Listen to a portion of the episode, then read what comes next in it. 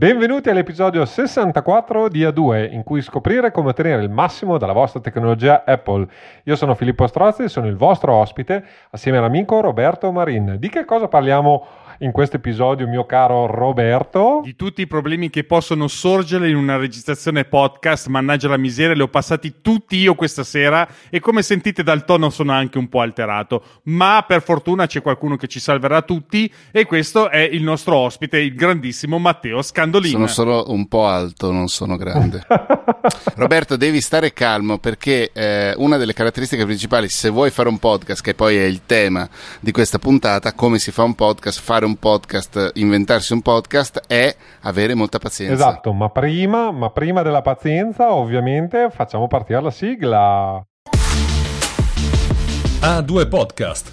Scopri come ottenere il massimo dalla tua tecnologia Apple. Due professionisti, Filippo e Roberto, te lo spiegano con argomenti monotematici ed ospiti che raccontano il loro flusso di lavoro.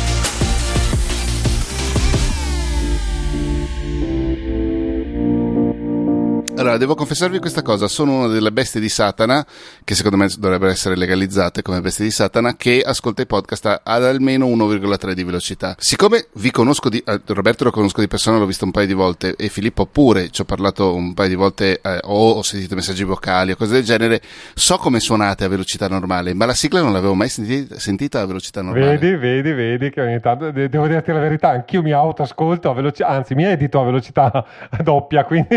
ah beh, quello quello sicuro, quello sicuro. Quindi ormai anch'io ho, ho, un effetto strano, però sì, sì, sì, no, noi l'ascoltiamo solo quando eh beh, facciamo la diretta sostanzialmente. Grazie per avermi invitato di nuovo, non ho ancora esattamente capito cosa volete da me stasera, ma cercherò di fare il possibile. Ma sì, ma sì, tu che non, hai, non sai nulla di podcast, eh, che non hai scritto un libro sul podcast, che non hai Vari. fatto un corso sul podcast e che non hai... Eh, appunto, non hai, ne hai fatto uno, ne hai fatti vari, uno su GarageBand, non hai un laboratorio permanente di podcast e non hai un canale YouTube sul podcast, credo, eh? quindi non, non lo so, niente. non so, forse per far incazzare qua? Roberto.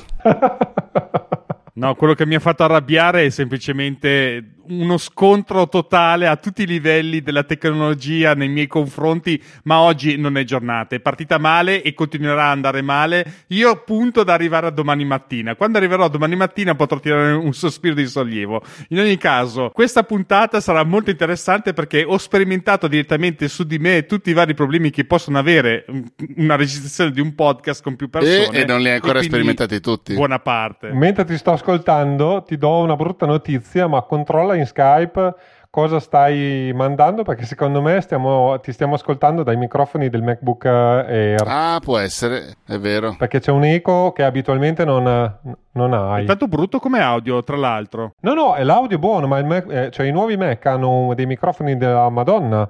il problema è che secondo me si sente un po' di eco e credo sì, che non sia un microfono Skype vero. stia cioè. utilizzando l'ambientale e invece tu stia registrando con quello giusto. Eh. Questo voleva dire Filippo. È così oppure Filippo ha avuto le traveggole? Ovviamente ci ha preso eh. perché mm, sicuramente così eh, va meglio. Adesso eh. è cambiato totalmente, perfetto. allora vabbè lo svegliamo ragazzi, ho cambiato me che sono un po' in, in maretta perché devo cambiare un po' di cose e lo, praticamente l'ho sistemato ieri che era domenica. Oggi sto facendo tutte le prove del caso, col lavoro oggi è già stata è andata be- molto bene. Invece oggi con la registrazione ho fatto un po' più di fatica perché purtroppo eh, mi sono dovuto scontrare con la prima cosa, ma eh, poi probabilmente ne parleremo anche più avanti, che è proprio, come si può dire, quei piccoli problemi fastidiosi che si incontrano nel momento in cui si cerca di eh, mettere più teste assieme. Noi tre lavoriamo con me, che figuriamoci se siamo eh, due podcast, anzi un podcast che lavora con Mac, uno con Windows e l'altro con Linux, riuscire a mettere una registrazione con tre teste di questo tipo diventa ancora ulteriormente difficile. Io dalla mia parte un po' di piccola esperienza ce l'ho avuta all'interno del podcast Archicad Talks, dove praticamente registro delle persone che tendenzialmente non fanno podcast come noi tre e quindi sono delle persone estremamente comuni che magari hanno la tecnologia, la usano in giro per il mondo, ma magari non hanno ben eh, compreso come funziona la registrazione di un podcast. Qualcuno è preparato, ha le cuffie con microfono e se la cava, qualcun altro ha proprio un microfono vero e proprio perché magari ha qualche velleità all'interno di, del nuovo mantra che è la, diciamo, eh, utilizzare software di eh, chat, di, scusate, software di video chat, chiamiamola così, o di riunioni in giro per il mondo, in uh, sparsi per tutto il mondo e riescono a utilizzare magari un microfono perché gli hanno detto che magari il microfono di cui è equipaggiato il proprio portatile non è proprio il meglio e poi c'è chi come tutte le altre persone hanno invece il portatile e utilizzano come avete sentito prima tra l'altro eh, l'audio del portatile che nonostante sia un MacBook recente nel senso che essendo passato al MacBook Air M2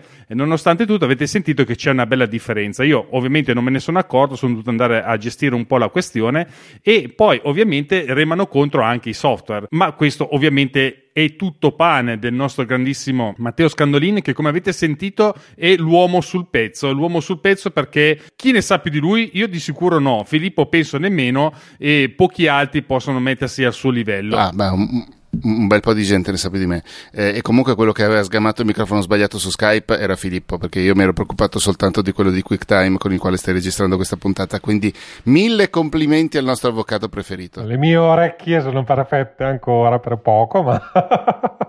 Più che altro conosco vo- ormai conosco sì. la voce da microfono di Roberto, esatto. quindi, eh no, certo. quindi faccio, eh, è abbastanza semplice su certi Comunque devo fronti. confessarvi che ascoltandovi attraverso una delle varie app di podcast non mi ero ancora iscritto al vostro canale YouTube. Vabbè, il nostro canale YouTube è, diciamo che lo utilizziamo così come, come modo di fare una diretta e, e, e, di avere tutti in diretta a costo zero. Questo è un piccolo spoiler, ma è un modo ottimo per fare delle, delle, degli stream live mm. del, di, anche anche di podcast volendo, senza dover investire in quantità enormi di, di denaro. E tra l'altro potrebbe essere una cosa carina una volta che Roberto riesce a recuperare una connessione decente, la diretta che fosse anche video così la gente vi vede e poi l'audio rimane audio, però per la diretta almeno vi si vede, potrebbe essere una cosa carina. Abitualmente facendo tutta una serie di magheggi ero riuscito, però eh, oggettivamente Roberto eh. è praticamente quasi cartonato. sì, quindi non ha... so se migliorerà la situazione nel momento in cui io riesco a collegare via Ethernet internet eh, la, il mio portatile.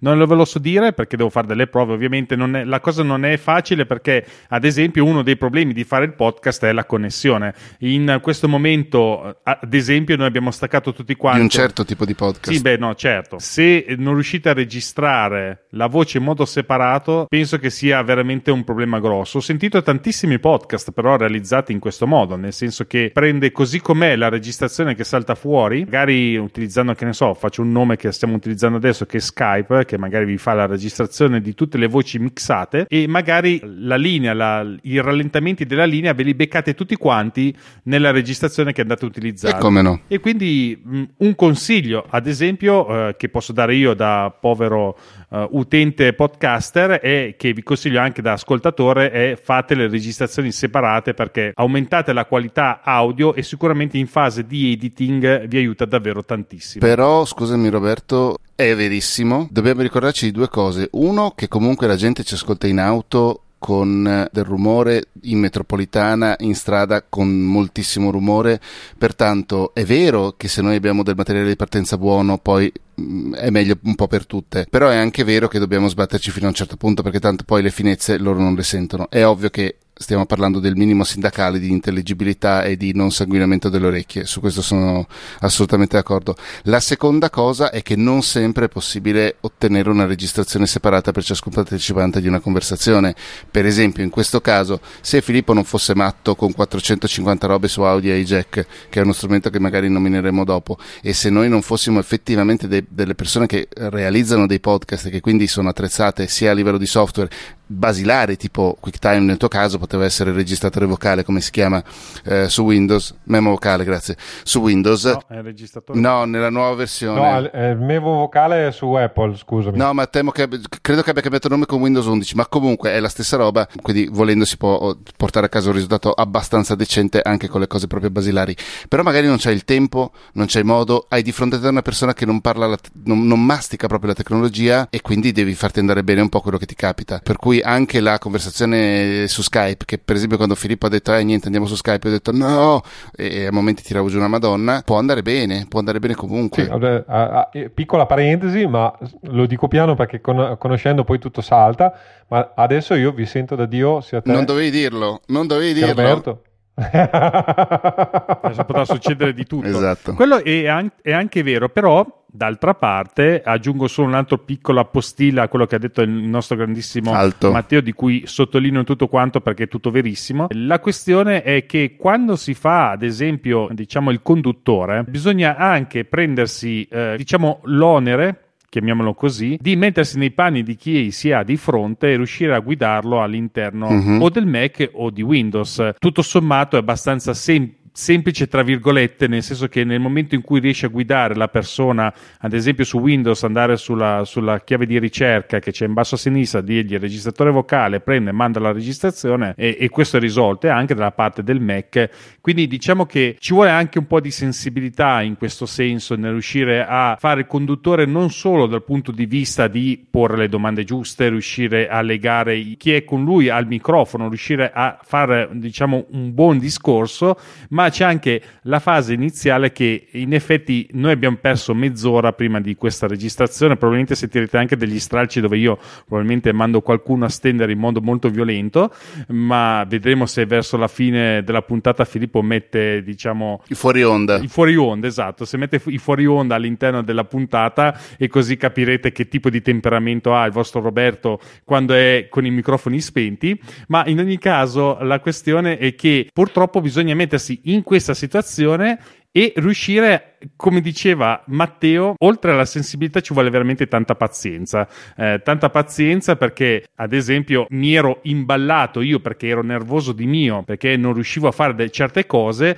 Da, a questo punto sono passato da, ehm, diciamo, da podcaster a intervistato, mettiamola così, ed ero un attimo ehm, imballato, non riuscivo a fare delle cose anche le più banali, non riuscivo a uscirne e eh, Ma- il buon Matteo che ovviamente ha un sacco di esperienza addosso mi ha dato la soluzione che era lì alla portata di mano che conosco benissimo ma in quel momento non mi veniva in mente e di, conseguen- di conseguenza continuo a sottolineare tanta sensibilità e tanta pazienza perché sembra facile riuscire a mettere in collegamento qualcuno ma siamo nel 2023 e purtroppo ci troviamo anche di fronte a dei muri, non dico insormontabili, ma che eh, fanno innervosire, come quello che eh, abbiamo provato a usare io in prima persona, che ero quello un po' più in difficoltà. Oltre a Skype, prima abbiamo cercato di utilizzare. Non dire, non, dire, non dire niente che adesso ci arriviamo. Ci arriviamo le, le nominiamo tutte. Ok, nominiamo tutte. Allora lascio di nuovo la parola a Matteo che ci No. condurrà in questo magnifico viaggio verso il podcast. No, Filippo, invece vo- volevi. Siccome hai perso del tempo,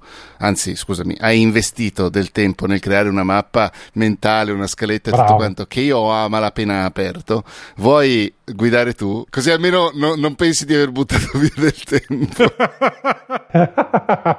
Ta- Tanto io, allora, sono ormai Ecco. abituato con Roberto che, che va- salta di pala in frasca, però appunto cerchiamo dare- di dare un ordine a- al caos eh, abituale. L'idea di fondo di, di- di questa puntata del podcast è, eh, ormai eh, siamo alla puntata 64, quindi siamo eh, diventati grandi come, come podcast, nel senso che abbi- abbiamo iniziato a macinare qualche anno di, di registrazione. e comunque le cose vanno in merda, e questa è una cosa come- importantissima da, capi- da, da ricordarsi Esatto, quando si fa vero, podcast. Quando in generale si è creatori di contenuti e creatrici di contenuti, le cose vanno in merda, ma in qualsiasi momento si va in bicicletta, si buca, si, si va in auto e finisce l'olio. Non lo so, non ho la patente, quindi magari questa cosa non, non succede. Però Non è comunque. la patente, non lo sapevo. Eh, sì, lascia- eh, sto studiando però per prendermela. Ti devi fare una ricetta e ti sei dimenticato di prendere un ingrediente. Cioè, quelle cose succedono come sempre, no? Chi non fa, non falla. Quindi mettiamocela via proprio. La prima cosa che si impara qua- quando si fanno, quando si fanno le cose in generale è esattamente come i backup, no? Ah, ci picchia, non, non devi pensare non ho ancora perso niente, non ho perso ancora nessun dato, ma eh, scusami, non ho mai perso nessun dato, ma non ho ancora perso un dato, facciamo un backup. Quindi ti metti a fare qualcosa, qualcosa potrebbe andare storto. Vero Roberto? Sto, no- non ci crederai. Non ci credo perché se lo racconto, no, non sembra vero. Oggi sta succedendo Cosa di tutto. successo? Adesso, ad esempio, eh, mentre stavi dicendo può andare qualcosa storto, ho aperto la mappa MindNode che ovviamente non avevo sotto gli occhi perché sto improvvisando. E cosa mi ha restituito il nostro simpatico Mac? MindNode danneggiato e non può essere aperto. Elimina Oh. l'applicazione te la reinstalli. Ok, va bene. Oggi l'ho detto, oggi non gira bene. Vabbè, navigherai a vista come me, Roberto, non ti preoccupare, c'è Filippo che ci guida. Esatto. Ok, vai. E comunque, questo problema che non c'entra niente, però potrebbe essere legato al fatto che uno hai fatto l'installazione sì. dal backup di Time Machine, e quindi quello potrebbe, potrebbe darti dei problemi, potrebbe essere l'applicazione non giusta. Ma la seconda cosa che ho scoperto recentemente, perché anch'io avevo questo tipo di problema, è che il server Apple dell'App Store sostanzialmente non è raggiungibile la prima volta che devi lanciare un'applicazione devi avere accesso al server e, deve, e, e che vuole controllare che, che, tu abbia legittimamente la licenza, chiamiamola così, anche se poi MindNode è, è gratuita la, la, versione base e invece a pagamento la, la, versione diciamo avanzata e quindi potrebbe essere quello anche il problema. Eh, mi è capitato e dopo mille anni che, eh, che avevo problemi vari ed eventuali ho capito, ho capito il busillis di tutta questa vicenda. Poi voglio vederti a montare. Il montaggio lo, ne parliamo dopo.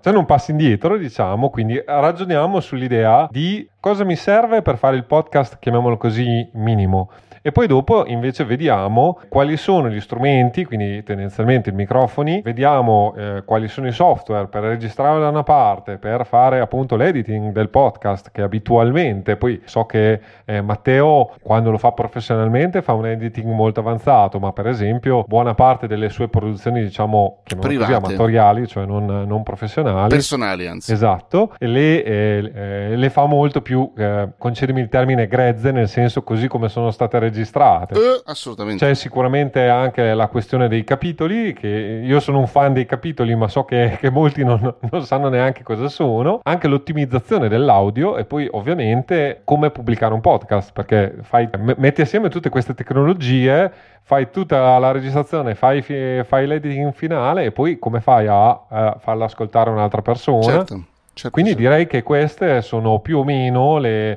Poi in finale, ne abbiamo parlato già all'inizio, ma la mia idea è ragioniamo sul podcast diciamo in solitaria, che è la, la, la, soluzione più semplice da un certo punto di vista, perché ovviamente devi registrare solo la tua voce e così via, anche se poi anche registrare solo la propria voce ha le sue idiosincrasie e complessità, eh, registrare un podcast a più voti come questo, cioè a tre voci, e a volte ce ne sono anche con ben più di tre voci, invece ha delle nuove sfide, appunto, cioè dobbiamo riuscire innanzitutto a parlare noi tre assieme e mm-hmm. sentirci, perché sennò il dialogo sarebbe abbastanza agghiacciante. Poi c'è tutto il discorso che, la, che abbiamo già visto un po', un po prima. Sì, sì, sì, dobbiamo registrare ognuno la sua singola traccia audio, come fare i backup. Eh, per esempio, io adesso vado avanti, ma ovviamente sto registrando sia quello che dice Roberto eh, sia quello che dice Matteo in una traccia, chiamiamola così, di backup perché per qualunque, in qualunque caso se succedesse il, la cosa tremenda, cioè che, che, poi la registrazione, casomai qualcuno si è scordato di farla o, uh, o il computer ha avuto dei problemi e quindi la registrazione è danneggiata,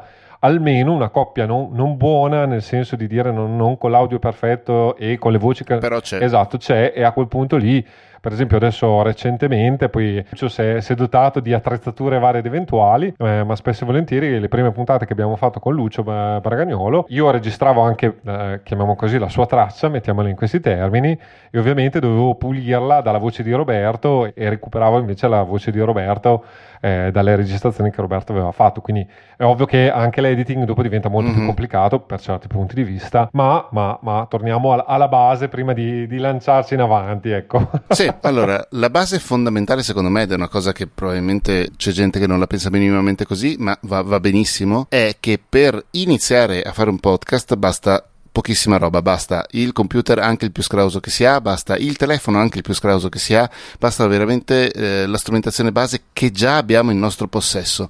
Prima ancora di spendere e di fare dei ragionamenti, Lucio Bragagnolo si è preso un bel microfono, ma prima quantomeno aveva provato e aveva capito che si era divertito a fare dei podcast e quindi quando poi voi gli avete ripetuto, eh, gli, scusami, eh, gli avete mm, sì, ripetuto gli inviti, gli ha detto sì Lucio fermo lì, bisogna pensare un attimo al tuo setup. No, ha fatto tutto lui, no, ha fatto tutto lui da solo eh, si sentiva in difetto e quindi si è lanciato. Il suggerimento è venuto da, da, da, qualcuno che conosco molto bene perché dormo dentro il corpo di quella persona che sarebbe me stesso. Hai certo, rotto le scatole certo. come il tuo solito, bravo, e, ehm, bravo. Però per iniziare, per capire, per fare delle prove, perché compiamo un, spesso e volentieri tutte noi compiamo degli errori abbastanza madornari e tragici, che sono quelli di, che è quello di guardare chi è già avanti, chi sta già facendo qualche cosa che ci piace e dire io voglio arrivare lì. Poi iniziamo a fare quella cosa lì vediamo che non siamo minimamente a quel livello e ci scoraggiamo, ci mandiamo a quel paese, diciamo che non siamo bravi a fare niente e via dicendo. Quando non consideriamo il fatto che per arrivare lì quella persona ci ha messo un sacco di tempo, oppure è, un, è nata particolarmente dotata dalla nascita e quindi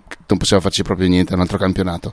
E, ed è un errore madonnale perché anche quella persona lì mh, ha iniziato con della strumentazione orripilante a meno che non fosse già il suo lavoro, quello, quello è un caso diverso e non lo considero neanche, non lo prendo veramente in considerazione perché ci porta decisamente fuori strada. Se voi andate a vedere Andrea Ciraulo, oggi 130-140 mila followers iscritti su YouTube, andiamo a vedere quanti ne ha Andrea in questo momento, in questo momento ehm, ne ha 133 mila che buffo numero, Andre. Quando ha iniziato a fare video su YouTube ne aveva zero. Quando ha iniziato a fare video su YouTube facevano uh-huh. schifo, ma è lui il primo che lo dice. Era in cantina, ehm, era imbacuccato, aveva il microfono in faccia proprio che gli impallava la faccia, tutte quelle menate lì. Non dobbiamo pens- prendere in considerazione Andrea adesso, youtuber affermato, eh, content creator affermato, bla bla bla. Dobbiamo prendere in considerazione Andrea all'inizio e Andrea all'inizio, i primissimi podcast che ha fatto, per esempio, giusto per continuare a usarlo come prova, eh, se li registrava uh-huh. veramente con della, della, roba di fortuna per iniziare a fare un podcast. E poi piano piano ha migliorato la, la, la, strumentazione che stava usando. È facile per me dire basta usare un telefono, poi mi guardo intorno, ho centinaia di euro, forse anche migliaia di euro di strumentazione, ma non importa perché comunque anche il miglior microfono perde se manca il contenuto, quindi ancora prima di parlare di che cosa è necessario eh, per, per, fare un podcast a, a, livello pratico e fisico. Pensa a che cazzo di storia vuoi raccontare, perché è quello il punto focale, il punto fondamentale. Diceva giustamente Roberto prima che ci siamo succati, ma tutte noi ci siamo succati dei podcast che facevano sanguinare le orecchie perché erano registrati male, alla, di buona, alla fortuna e via dicendo. Ma il contenuto era talmente forte che siamo rimasti lo stesso a soffrire. E lì è il, primo, il primissimo punto, lo spartiacque se vuoi, tra chi continua poi a fare dei podcast e chi a un certo momento ci prova e, e giustamente dice non fa per me, mi sono divertito, basta. Troviamo delle cose belle da raccontare, troviamo eh, delle cose interessanti da raccontare e portiamo avanti quelle. Facciamo delle prove, registriamoci col telefono, capiamo banalmente, oggi nel 2023 è abbastanza eh, improbabile quello che sto dicendo, ma abbiamo mai sentito la nostra voce? davvero. Qualche anno fa era un pochino più facile incappare in qualcuno che per la prima volta eh, aveva sentito la, la, sua voce non dalle proprie orecchie ma da un dispositivo che gliela riproduceva o comunque ancora non si era abituata a quella voce lì. Oggi è un attimo più difficile perché comunque i messaggi vocali li usiamo un po' tutti purtroppo. Non mandatemene, grazie. Io non li uso. bravo, bravo. Eh, a me danno un fastidio incredibile perché tendenzialmente sto ascoltando già delle voci, sto già ascoltando delle cose quando, quando, lavoro e quindi devo interrompere il mio lavoro per sentire la voce di qualcun altro. Eh, ma tanto te l'ascolti quando vuoi. Sì, ma mandami un messaggio scritto. Comunque, scusami, ehm, queste sono le mie paturnie. Dicevamo. No, ti interrompo io perché mm, giustamente, oltre a darti un po' di respiro, volevo, senza uh, scomodare Andrea Nazionale che ha fatto un enorme successo, anche il sottoscritto è iniziato con strumenti veramente di fortuna. Il podcast mio personale, che ormai conta più di 200 puntate, puntate iniziato registrando in auto. Ragazzi, non sto scherzando, esatto. io registravo col no, cellulare certo. in auto. No, no, e tra l'altro l'auto è un bellissimo studio di registrazione, soprattutto se l'auto è moderna, perché è molto isolata dal, dal contesto sonoro intorno al punto tale che si sente il rumore dei vestiti, quindi bisogna anche stare attento a come ci si muove dentro l'auto quando si registra. Assolutamente sì, è un effetto che ho dovuto tenere a bada anch'io, riuscendo a tenere il microfono a, a filo con una mano mentre guidavo, perché sennò ovviamente il microfono prendeva tutto quanto, ma oltre a quello volevo aggiungere un'altra piccola nota personale che quello che è bello del podcast è che per me è stato molto uh, interessante il fatto che sono partito con un'idea mentre registravo in auto auto e mano a mano che andavo avanti raffinavo questa idea per riuscire poi a prendere una strada che sto portando avanti ancora adesso ma che è ancora in evoluzione. La cosa bella del podcast appunto è che non è una cosa estremamente fissa, il mio podcast è particolarmente verticale ma nonostante questo eh, si amplia su gran- tanti tanti tanti aspetti ma la cosa altra interessante è che secondo me è la cosa diversa rispetto al resto del mondo è che ti mette veramente veramente in contatto con tantissime persone appassionate come voi di podcast, che da ascoltatore magari è passato a, a passare da questa parte qua del microfono, come sono stato io, prima di, di fare podcast ho iniziato davvero tantissimo ad ascoltare tanti altri podcast e ne ascolto ancora adesso tanti tanti altri. E la cosa, continuo a dire, è interessante che entri in contatto con tantissime persone, guardate con Filippo, guardate con Matteo Scandolini, guardate c'è anche Lucio Bragagnolo, Alex Raccuglia e via discorrendo, insomma si apre veramente un mondo di persone che sono lì per ascoltare e, e diventano vostri amici alla fine perché eh, poi eh, si avvicinano a voi e voglio, ascoltano la vostra voce soltanto per eh, diciamo sentire gli argomenti che sono a loro affini e conseguentemente è più facile riuscire a legare. Questa è una bellissima cosa del podcast che credo tanti media non hanno. Quello della comunità che si crea, che io chiamo ruffianamente capitale umano, è una cosa che però è in comune anche con altri tipi di, di contenuti. Io sono anni che faccio una rivista di narrativa, conto tra, tra persone estremamente care alcune delle autrici, alcuni degli autori che sono passati per inutile. Quindi eh, dipende molto dal tipo di. Dipende secondo me di più di tutti da come ti poni nei confronti del, del contenuto che crei e del pubblico che vuoi avere e che, e che poi alla fine avrai. Quindi sono, sono, d'accordo, cioè nel senso sono delle cose veramente importanti queste. L'altra cosa riguardo il fatto che non è inciso sulla pietra è verissimo perché contrariamente a quello che vive tutti i giorni il nostro amico Filippo per mestiere, per fortuna queste cose noi le facciamo nel tempo libero e nessuno ha firmato un contratto. Hai capito la battuta sul contratto sugli avvocati? Eh? Eh, eh, vero. Per cui, ah, eh, altro discorso importantissimo, e questo vale di nuovo per tutte, per qualsiasi cosa che uno fa, fa o vuole fare, grandissima attenzione perché noi che lo facciamo ci rompiamo le balle molto prima della gente che usufruisce dei nostri contenuti. E quindi la necessità eh, a volte anche di cambiare è una cosa che se, che se non abbracciamo chiudiamo baracche e burattini e ci mettiamo a fare altro. Invece questa cosa, questa eh, progressione evolutiva, scusatemi, questo è lo zampirone che mi arriva in gola, questa progressione evolutiva secondo me fa molto molto bene, cioè non c'è un, un niente che io ho iniziato quando l'ho iniziato che è uguale a quando l'ho iniziato, se non magari nello spirito, nella voglia di fare, nel fatto che rimango lo scappato di casa che sono e via dicendo. Per cui eh, è verissimo questa cosa qui, cioè Roberto ha iniziato in auto e adesso lo fa in casa, l'ho, l'ho registrato al telefono, adesso lo fa con un altro tipo di strumento strumento non è solo un cambio di strumento, perché ogni strumento si porta dietro eventualmente anche un tipo di, di messaggio e anche di costruzione contenutistica diversa e semplicemente eh, si è evoluto e ci sta e, e anzi più le cose si evolvono, evolvono più rimangono vive, perché sennò eh, siamo tutti fermi. Vediamo un po' però, eh, una volta che abbiamo capito che ci piace fare podcast che vo- o che vogliamo provare a fare podcast, abbiamo fatto le nostre prime prove anche con, eh, con quello che ci troviamo a mano, quindi abitualmente appunto il, il telefono, eh, io dico sempre il telefono perché effettivamente i microfoni del telefono medio, diciamo, poi se avete un iPhone di, di generazione relativamente recente, eh, anche appunto, un Android, eh. eh esatto, esatto, eh, si trova, eh, si, si, riesce, poi si può parlare molto vicino al microfono, quindi anche non questo troppo. aiuta molto il, non troppo, sì. Se, oh, ragazzi, sei preciso. Però. Eh, eh, perché poi diamo informazioni sbagliate. esatto, va bene. A questo punto abbiamo deciso che vogliamo, abbiamo un'idea, la vogliamo, la vogliamo eh, esprimere eh, al mondo e quindi vogliamo anche condividerla con altri e, diciamo, e decidiamo di spendere qualche euro perché ovviamente eh, se vogliamo fare il, il salto diciamo, eh, qualitativo abitualmente la prima cosa che bisogna ragionare è quella di comprare un microfono semidecente, poi adesso vedremo appunto che si possono fare scelte anche da 20-30 euro, ovviamente esistono microfoni anche da migliaia di euro, ma questi non li consideriamo neanche. No, no, no, Ragioniamo invece su... consideriamoli perché eh, io sono... Consideriamoli. Appunto, ho appena detto, usiamo qualsiasi schifezza che abbiamo in casa per imparare una... anche il registratore a cassette, voglio dire, cioè proprio impariamo a, a capire se il gesto l'abitudine, quelle menate lì di parlare ci piace o non ci piace, perché magari dici che bello, vorrei fare il nuovo podcaster importantissimo, poi però è una fatica bestia stare un'ora a parlare a un microfono. Eh. Ecco sì, scusami, ti interrompo solo per dirti, perché mi è, mi è tornata la domanda barra affermazione che volevo fare. Ricordate anche che è una rogna fare un podcast, nel senso, è qualsiasi, contenuto, qualsiasi contenuto. no, però è quello che, ehm, eh, che, che, l'ascoltatore, cioè come, come ascoltatore dice, oh, vabbè, eh, sono una quarantina di minuti. Cosa vuoi che sia? Esatto, sono chiacchiere tra, da bar che potevo fare anche, eh, anche io senza troppi problemi.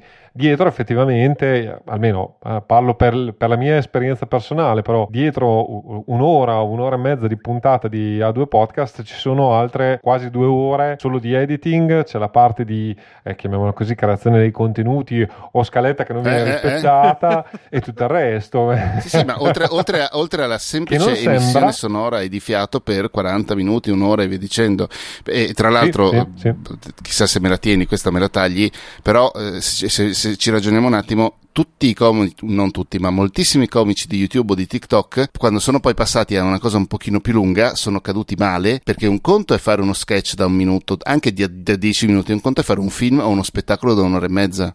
Cioè sono proprio linguaggi uh-huh. completamente diversi e puoi essere fortissima su una roba breve e spatasciarti su una roba più lunga. O al contrario, essere fortissima su una roba lunga e invece spatasciarti su breve. Non avere il dono della sintesi, per esempio, banalmente. Comunque, hai deciso di provare a eh, fare questo podcast in maniera un pochino più seria, hai, innanzitutto capiamo se lo facciamo da sole, cioè io da solo e via, oppure insieme in gruppo. Se lo facciamo insieme, eh, cioè se lo facciamo da sole, ma in, in, entrambi i casi un microfono USB potrebbe anche andare bene. Se lo facciamo in gruppo, bisogna capire se lo facciamo di persona, cioè vedendoci, cosa che ho fatto per un sacco di anni, oppure da remoto. E qui si aprono due, due strade diverse. Eh, in generale i microfoni USB oggi hanno una qualità eccezionale, eh, anche Vabbè, magari le schifezze a 30 euro che trovi su Amazon eh, possono, possono, essere un pochino pericolose, però tendenzialmente vanno bene anche quelle. Poi di nuovo, il contenuto, se il contenuto è molto molto forte, allora anche un microfono relativamente cattivo può andare bene. Ci sono delle, delle puntate che io ho registrato con eh, le cuffiette, bicicletta, eh, insomma ho fatto, ho fatto delle cose anche abbastanza oscene, però di nuovo il contenuto era meritorio, mi auguro. Microfoni USB, USB, vanno molto molto bene, se siamo da sole bastano anche volendo quelli, eh, ce ne sono alcuni che sono sia USB che XLR. USB lo dice la parola stessa, è il microfono che attacca il computer attraverso la porta USB. Al suo interno contiene una scheda audio che è una roba che converte il segnale audio da digitale ad analogico e viceversa, quindi trasforma la mia voce in qualche cosa che il computer capisce e registra eventualmente. L'XLR è un tipo di connettore di cavo che poi ha bisogno di qualche cos'altro per essere poi collegato al nostro computer. Di solito in mezzo c'è o un mixer o una scheda audio, esattamente i microfoni USB ce l'hanno incorporata, le schede audio ce l'hanno, sono indipendenti esterne, possono essere usate eventualmente anche per attaccare delle casse o che cazzo ne so io. Al variare, al migliorare, diciamo così, dei componenti interni di una scheda audio e anche all'interno di un microfono USB può variare il prezzo, ovvero più è, meglio, più, è meglio, più ehm, è fedele la trasformazione del, del, segnale analogico in segnale digitale e viceversa, maggiore ovviamente il costo. Più è cristallino, usiamo questo aggettivo, il, il, il volume alla, al quale la scheda audio riesce a catturare la mia voce, meglio è per poi la registrazione, perché significa che non devo tenere eh, un volume molto alto in fase di registrazione, quindi riduco tutta una serie di problemi, dai rumori di fondo al fatto che magari il microfono è troppo alto e mi sente le moto scorreggette che mi stanno passando sotto casa in questo momento perché fa molto caldo e devo tenere la finestra aperta o il, l'autobus che in questo momento sta passando. Sono tutte cose che vanno bilanciate, bisogna fare un po' di esperienza, bisogna fare un po' di prove. Ci sono dei microfoni che reagiscono molto bene in determinate posizioni e in altre magari beccano male la nostra voce. Il Blue Yeti, che adesso eh, Logitech eh, eh, rebrandizza in Yeti e basta, che è il più famoso microfono USB della storia, io lo odio, anche se è un microfono eh, versatilissimo, perché la gente, moltissima gente lo usa male, ci parla dal culo e quindi il microfono percepisce molto di più la stanza che non la voce della persona che sta parlando. Quindi impariamo anche a utilizzare un filo della strumentazione e che sia di nuovo il microfono del, del telefono oppure un microfono che abbiamo comprato e le cose andranno molto meglio soprattutto non mi verranno gli emboli come prima a Roberto. devo dire la verità, da possessore e, e non ho più utilizzatore di un Blue Yeti, e, e il Blue Yeti ha un, un suono, cioè il, tra, trasforma la mia voce. E, meravigliosamente, ma un pochissimo riesce a captare suoni sì. che, che, provengono da, sì, da, da metri eh, di distanza. Quindi è ovvio che dopo c'è tutto il problema di quello e che qui... eventualmente può entrare assieme alla tua voce. Eh sì, e qui eh, grazie Filippo per l'assist perché mi hai eh, mi permetti di parlare delle due grandi famiglie di microfoni, microfoni dinamici e microfoni condensatore. Tutte queste uh-huh. cose, parentesi, non serve conoscerle, cioè basta prendere il telefono, iniziare a registrare, ci piace, non ci piace, continuare a registrare il telefono eh, fino a che non pubblichiamo una, due, tre, quattro, cinque puntate e vedere anche come risponde il pubblico, perché noi possiamo divertirci un casino, però vorremmo una risposta. La risposta magari non arriva mai e allora ci fermiamo. Cioè, insomma, non è che devi sapere la differenza tra un condensatore e un dinamico per, per poter fare un podcast. Sono tutte delle informazioni che prima o poi ti troverai a, a incrociare e un pochino ti aiutano, quindi mm, mi dispiace se adesso divento ancora più noioso di prima. I microfoni dinamici secondo me sono i microfoni migliori per registrare a casa nostra, soprattutto se l'audio non è il nostro mestiere, quindi non siamo musiciste, non siamo eh, voice over talent e tutte quelle robe lì.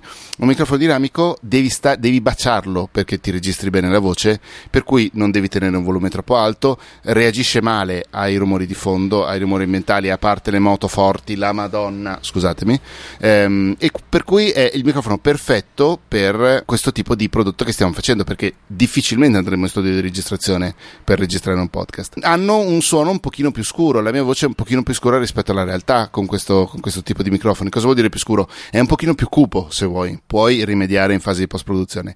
I microfoni condensatori invece hanno al loro interno, semplificando la stragrande, un piccolo amplificatore che amplifica centinaia di volte il suono che ricevono pertanto sentono qualsiasi cosa. Questo permette loro di essere anche incredibilmente realistici eh, e fedeli rispetto al suono che stanno catturando. I microfoni a condensatore hanno bisogno di essere elettrificati, cioè attraverso un cavo XLR che si collega alla scheda audio al mixer o attraverso il cavo USB ricevono proprio alimentazione la cosiddetta Phantom Power o 48 volt. Uh-huh. Quella roba lì è fondamentale, senza di quello un microfono condensatore non lavora. Ci sono poi tutta una serie di altri microfoni, ehm, valvolari, eh, a nastro, eh, lavalier che sono a condensatore, fucili o mezzi fucili che sono anche loro a condensatore, però eh, allargheremo troppo il campo d'azione secondo me. Rimaniamo sulle due tipologie principali, dinamici e condensatore. Ti piace la tua voce come suona con un microfono condensatore tipo col Blue Yeti? Usa un microfono condensatore. Eh, ma non è micro... hai detto che non è il microfono giusto in un uno, in una stanza non trattata.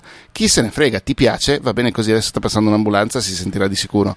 Anche con un microfono dinamico, perché io sto usando un microfono dinamico, ma certe cose purtroppo o sei isolato e quindi o in montagna oppure hai costruito una stanza che è isolata dal mondo esterno, esterno acusticamente parlando, se no te le succhi queste robe qua, non c'è, non c'è tantissimo da o fare. O registri dentro un armadio perché è l'altra opzione. O registri dentro un armadio, ma lì poi eh, potresti incappare in un problema mm, corollario. Collaterale. Asciughi troppo il suono della tua voce, grazie, collaterale. Asciughi troppo il vo- suono della tua voce e quindi suoni naturale e alcuni a questo punto inseriscono dei riverberi, dei riverberi artificiali in fase di post-produzione perché a noi il riverbero, quando lo ascoltiamo, quando registriamo un podcast, ci fa schifo, è il nostro nemico numero uno, però come essere umano mi serve, perché innanzitutto in una stanza, in una via nel mondo, mi fa capire dove sono, mi fa capire quali sono i rumori intorno a me, se c'è del pericolo banalmente anche intorno a me. Eh, e in seconda battuta siamo abituati a, un pochino di riverbero nella nostra vita. Se ne togliamo troppo, tipo registrando nella cabina armadio, e c'ho gente che ha registrato dei podcast nella cabina armadio e tutto sommato non era male, però se ne togliamo troppo di riverbero poi suona innaturale quella roba lì. E quindi c'è anche lì un attimo di compromesso che dobbiamo abbracciare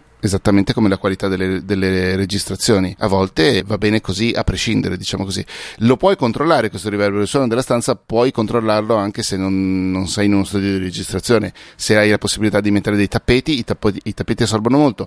Se nella tua stanza c'è un divano, un letto, delle cose molto morbide di tessuto, delle tende pesanti, aiutano moltissimo. Se ci sono dei libri, se le pareti non sono perfettamente, come si dice, parallele, anche quello aiuta. Non tanto lisce, ma Liscia. soprattutto parallele perché è, è, il, è il, rimbalzo uh-huh. che, che, che, che, dà fastidio.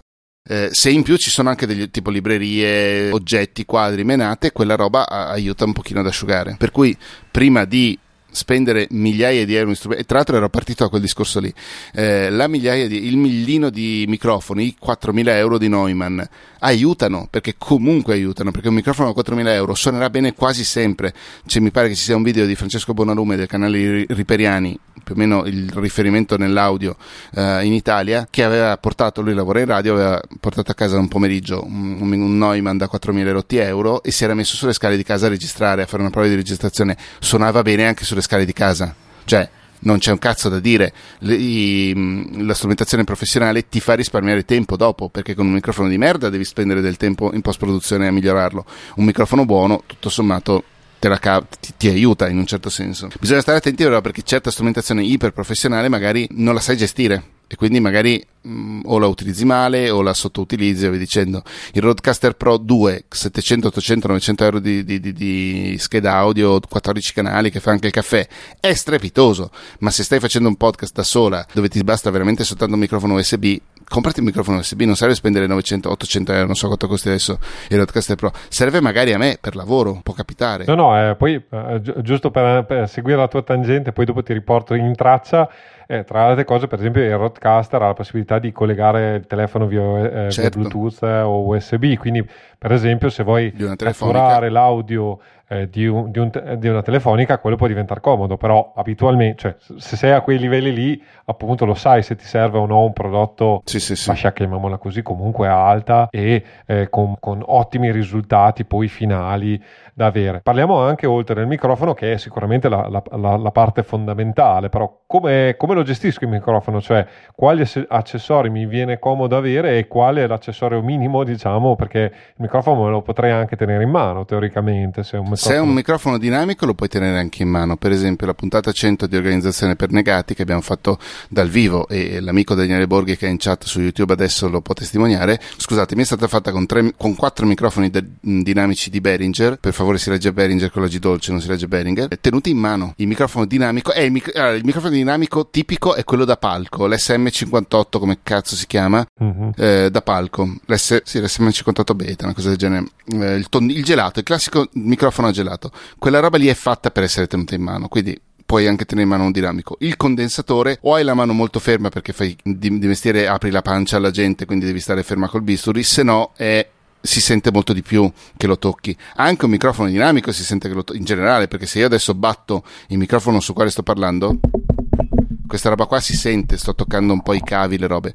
Eh, anche lì un microfono di, di fascia me- medio-alta, tipo il famosissimo Shure eh, SM7 Beta B, quello non è un caso se è il microfono più usato dagli streamer e da, da, dagli youtuber e via dicendo, perché quello lo tocchi e non si sente che lo stai toccando. Però è 450 euro di microfono, magari per iniziare non serve spendere così tanto. Di nuovo, poi tra l'altro, scusami Filippo, ti è morto un parente e hai ricevuto un'eredità cospicua, spendi quello che vuoi, cioè non è che poi ti devi sentire in colpa perché hai, hai, ti sei voluto prendere la strumentazione figa. Se però per comprarti la strumentazione figa devi mangiare latte di mais e di fagioli e di tonno per un anno, eh, magari la priorità andrebbe invertita, diciamo. Eh, sì. Altrove, esatto, esatto, esatto. Io, per esempio, appunto, pur a, a, amandolo, ho, ho, investito sul Blue Yeti, ho investito sul, mm-hmm. sul, ragno del Blue Yeti perché poi c'è una cosa apposta. Devo dire la verità, l'ho usato, ho iniziato a fare i podcast, eh, però eh, spendendo molto meno eh, con strumentazione anche anche meno precisa se vuoi, però alla fine con, con, con la metà de, de, io sto registrando con sì. la metà del sì, costo sì. attuale del BU più il vario coso, senza troppi problemi e apro chiudo una piccolissima parentesi, tra l'altro oggi per la prima volta su A2 eh, sto registrando invece con eh, un microfono USB perché ho fatto un, tutto un cambio di, di, gestione, quindi invece di avere l'XLR solito, quindi potreste sentire una voce lievemente diversa perché eh, questo invece è il Samsung che è quello di Lucio Q2U, una roba del genere, 2Q, esatto, insomma, esatto, è un microfono esatto, dinamico USB esatto, e XLR. esatto, esatto.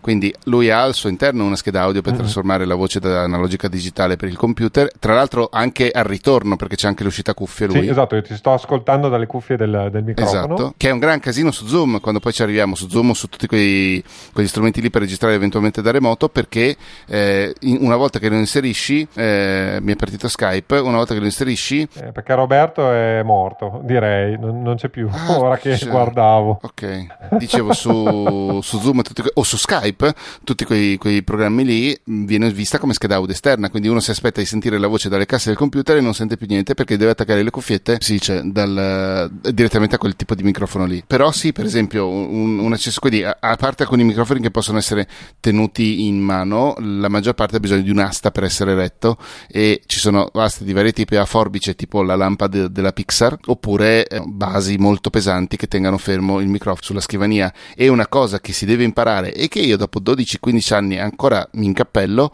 è non toccare il microfono. Cioè, non, quando si gesticola mentre si parla, non va toccato il microfono, non va neanche sfiorato il microfono, il tavolo, eh, il cavo. Tutte queste cose qui potrebbero venire registrate, soprattutto se per esempio il microfono è attaccato alla, alla, alla scrivania senza quello che tu hai definito, perché è effettivamente il nome tecnico, il ragno.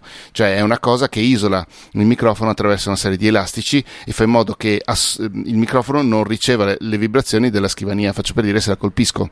Nel caso mio, con i gatti che zompano ovunque, sarebbe un, un ce li ho, ne ho 4-5 diversi di ragni, ma non li uso perché comunque non, una rottura di balle in più, voglio essere un pochino più eh, agile da questo punto di vista. Però se si ha la possibilità, compriamo anche un ragno assieme al, al, all'asta che sia appunto da scrivania oppure fo- mh, a forbice. I cavi, ci sono spesso su Amazon delle offerte di cavi anche relativamente poco economiche, poco costose, scusami, però almeno un cavo buono, e mm-hmm. per cavo buono vuol dire tipo almeno 5-6 euro a metro, invest- anche di più, investiamo non subito, di nuovo, becchiamoci la merda che troviamo in offerta, però prima o poi facciamo un investimento per, eh, per, prima per esempio stavamo facendo delle prove di registrazione con Filippo, mi sentiva male con un fortissimo uh, fruscio e rumore di fondo. Questa cosa l'avevo già captata, non volevo crederci, no, non stasera, l'avevo captata nelle settimane scorse, non volevo crederci e invece ho dovuto crederci. Il cavo dovevo, fa schifo e lo devo buttare. Poi per fortuna e mi escono cavi da, da, da, da, sotto il materasso, quindi non è un problema. Però fosse stato il mio unico cavo, per esempio, sarei rimasto fregato. Sì, sì. A, me, a, me, è capitato stesso discorso. Cavo? Avevo tutta una serie di problemi che non capivo da dove venivano fuori. O adattatore, a seconda del tipo di, di strumento che stiamo usando. Cavo, alla fine ho cambiato il cavo, perché poi ovviamente eh, lavorando eh. con un segnale elettrico sì. è ovvio che se, se, avete tensioni latenti, adesso poi sì, sì, sì, quelle robe che... di, di, da elettricità sono zero. Però quindi... sappiamo sappiamo ci sono, ma non sappiamo cosa, come funzionano. Questo aneddoto lo racconto sempre. Una volta stavo facendo una registrazione, avevo attaccato il mixer o la scheda audio, adesso non mi ricordo cosa fosse, doveva essere alimentata comunque. Alla presa a cui lo attaccavo sempre e c'era un ronzio che non si toglieva. Ho staccato, ho preso una prolunga, tra l'altro le robe peggiori che, avessi, che poi avessi potuto fare, l'ho attaccata a un'altra presa e il ronzio era sparito. Evidentemente sulla colonna di quella sera c'era una lavatrice a tre piani, non lo so, c'era qualcosa che però elettricamente rompeva le balle. E sono tutte piccole cose che si potrebbero incontrare oggi molto meno di anni fa, eh, perché comunque la maggior parte delle schede audio e dei cavi sono schermati, il telefono non emette più così tante interferenze e tutte quelle menate lì. Però comunque qualcosa potresti trovare ancora. Tra gli accessori, lo mettiamo il filtro antipop? Stavo giusto per di- parlare di lui o della spugnetta.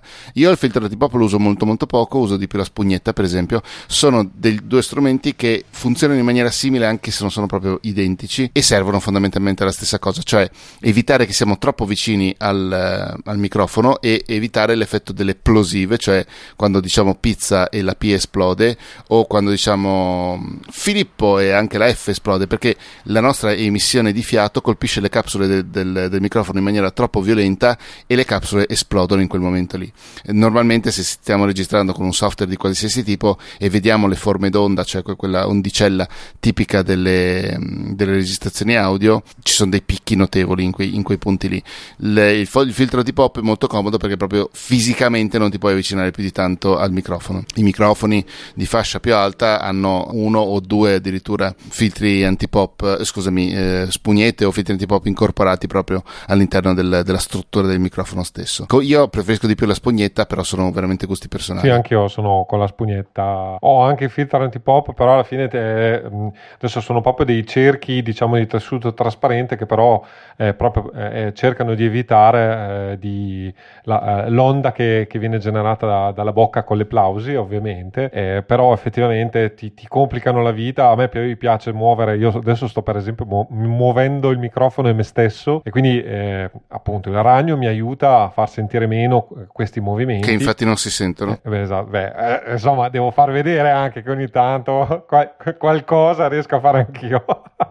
però il discorso di fondo è proprio questo. Adesso ho detto un però un po', un po violento, chiamiamolo così, eh, con, la, eh, con, la, parte ascendente, perché poi, eh, vabbè, questo forse è, è, è, già troppo tecnico, però è ovvio che abitualmente si inizia a parlare forte e poi si, si scende eh, con, con, la, con, la, con, l'esperienza sostanzialmente, soprattutto parlando molto davanti Bravo. ai microfoni e ascoltandosi, si riesce a, a, a a, a, migliorare, anche se almeno la mia esperienza con Roberto è sempre stata che a fine puntata siamo visivamente più scarichi, soprattutto io vedo lo, l'editing e quindi vedo eh, l'onda che, che, progressivamente scende di, di certo. dimensione. Certo. Però mi, ehm, hai toccato un punto molto, molto importante che è riascoltarsi, che è borderline con, eh, con l'egocentrismo però se non ci si risente non si capisce che cosa si sta sbagliando eventualmente. Non si capiscono eventualmente anche i tic mentali, mentali ciao, verbali, cioè le cose che, eh, quelle parole che utilizziamo per eh, riempire i momenti in cui non sappiamo cosa dire, oppure che utilizziamo troppo, quella roba lì se non ci riascoltiamo non sappiamo che esiste e non sappiamo eventualmente che dobbiamo togliere qualche cosa. Tipo tra parentesi?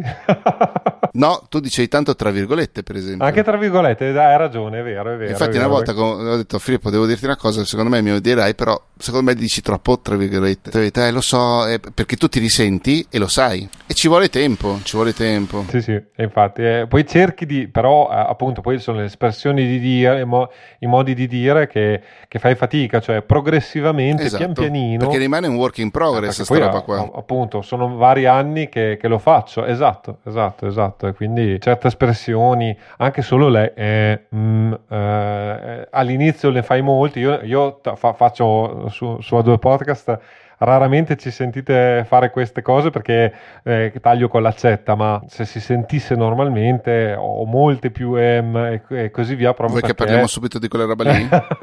Beh, già che ci siamo qua. O ti sconvolgo la scaletta troppo? No, no, no, vai tranquillo, vai tranquillo. E io sono per esempio, a meno che non sia una, un lavoro che sto facendo, però tendenzialmente i lavori che faccio sono, hanno anche una, chiamiamolo un copione. Io normalmente taglio pochissimo, a meno che non ci siano 10 secondi di silenzio, e al che bisogna intervenire, ma taglio pochissimo perché la mia filosofia è che quello che finisce in puntata deve essere quanto più trasparente, quanto più realistico, nel senso corrispondente al vero, rispetto a quello che sono e faccio. E di nuovo, dipende tantissimo dal tipo di programma. Però, per esempio, quando registravamo Ricciotto, che adesso è un, che è un programma di cinema, adesso è in un momento di pausa tecnica perché siamo incasinatissime, ma non, sa- non ci ricordavamo il nome di un attore, di un'attrice, di un regista, di una storia, di un film. Dicevamo, cazzo, in questo momento non mi viene in mente. Allora, mentre eravamo in tre, mentre pers- una delle altre due persone andava avanti, io andavo andavo a controllare quelle robe e poi intervenivo. Ma lì era anche una cosa adesso dico un, una parola che non c'entra niente,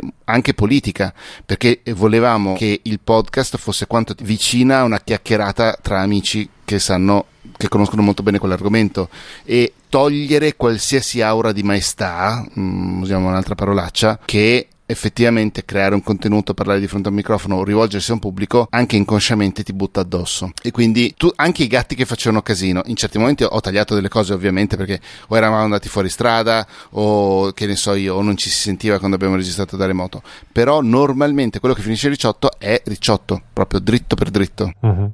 E ovviamente dipende dai gusti. Io, per esempio, che sono da, dall'altra parte, allora diciamo su A2 Podcast, perché il mio ragionamento è sono puntate monotematiche abitualmente e solitamente addirittura potresti ascoltare questa puntata perché ti interessa fare il podcast, ma tutto il resto sì. non te ne può fregare di meno. E io sono della teoria che eh, tutto il superfluo, chiamiamolo in questa maniera, eh, lo, lo, tolgo perché in questa maniera chi ascolta ascolta un concentrato, il, il meglio che possiamo dare e questo è il mio approccio. E diciamo. ci sta, ci sta. Però Ocio Ocio che, soprattutto perché tra l'altro stiamo chiedendo loro del tempo prezioso della loro vita che nessuno restituirà mai, per cui è giustissimo dare loro contenuti di valore, cioè questo è, è fondamentale, è la base proprio. Però quel minimo di ciurlamento nel manico ti permette di creare un rapporto con le persone. No, no, beh, allora, poi ovvio che le sbavat- a volte le sbavature, eh, que- quello che non serve proprio a niente, cerco di toglierlo.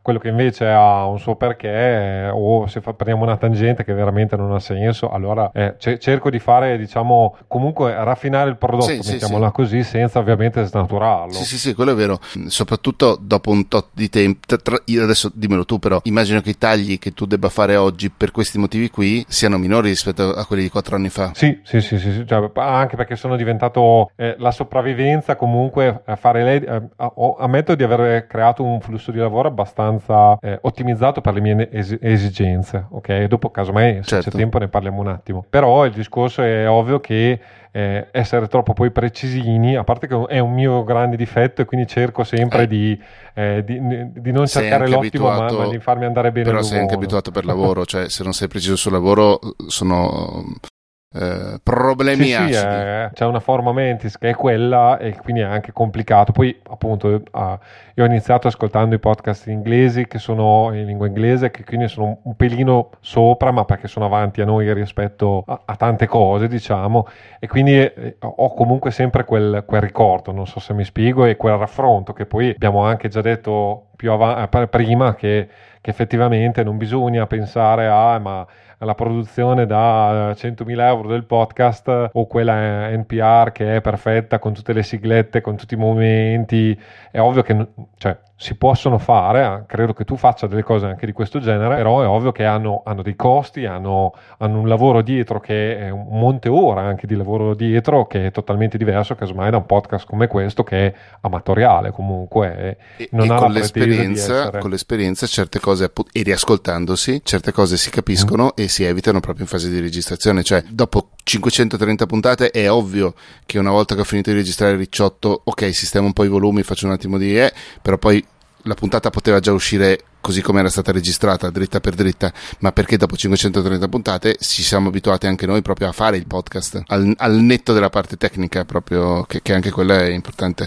Roberto, qualcosa da... Qualco... No, francamente no, stavo ascoltandovi e in effetti sposo tutto quanto. Grosso del problema, secondo me, che è tanto sottovalutato, è appunto la, l'editing. L'editing è un problema non da poco conto perché porta via un sacco di tempo. Se lo fai, sì. Eh sì, quando iniziavo, in quelle personali ho iniziato, ero molto, molto cattivo con me stesso, nel senso che c'erano anche più errori, ma ero anche molto, molto più cattivo. Adesso tante cose le lascio passare in scioltezza perché mi rendo conto che alla fine erano soltanto fisime, fisime mie e mi perdevo solo del gran tempo. Mm-hmm. L'editing è, mm, cioè, è, veramente alchimia, quella roba lì, cioè, è la pietra filosofale, non c'è la maniera giusta o, la maniera sbagliata di farla, perché di nuovo, appunto, io per lavoro faccio delle robe molto, molto più pulite rispetto a quelle dei miei podcast personali addirittura alcuni rimangono proprio degli errori anche marchiani, ma perché appunto è tutta una questione di visione del mondo, bla bla bla, ma cioè,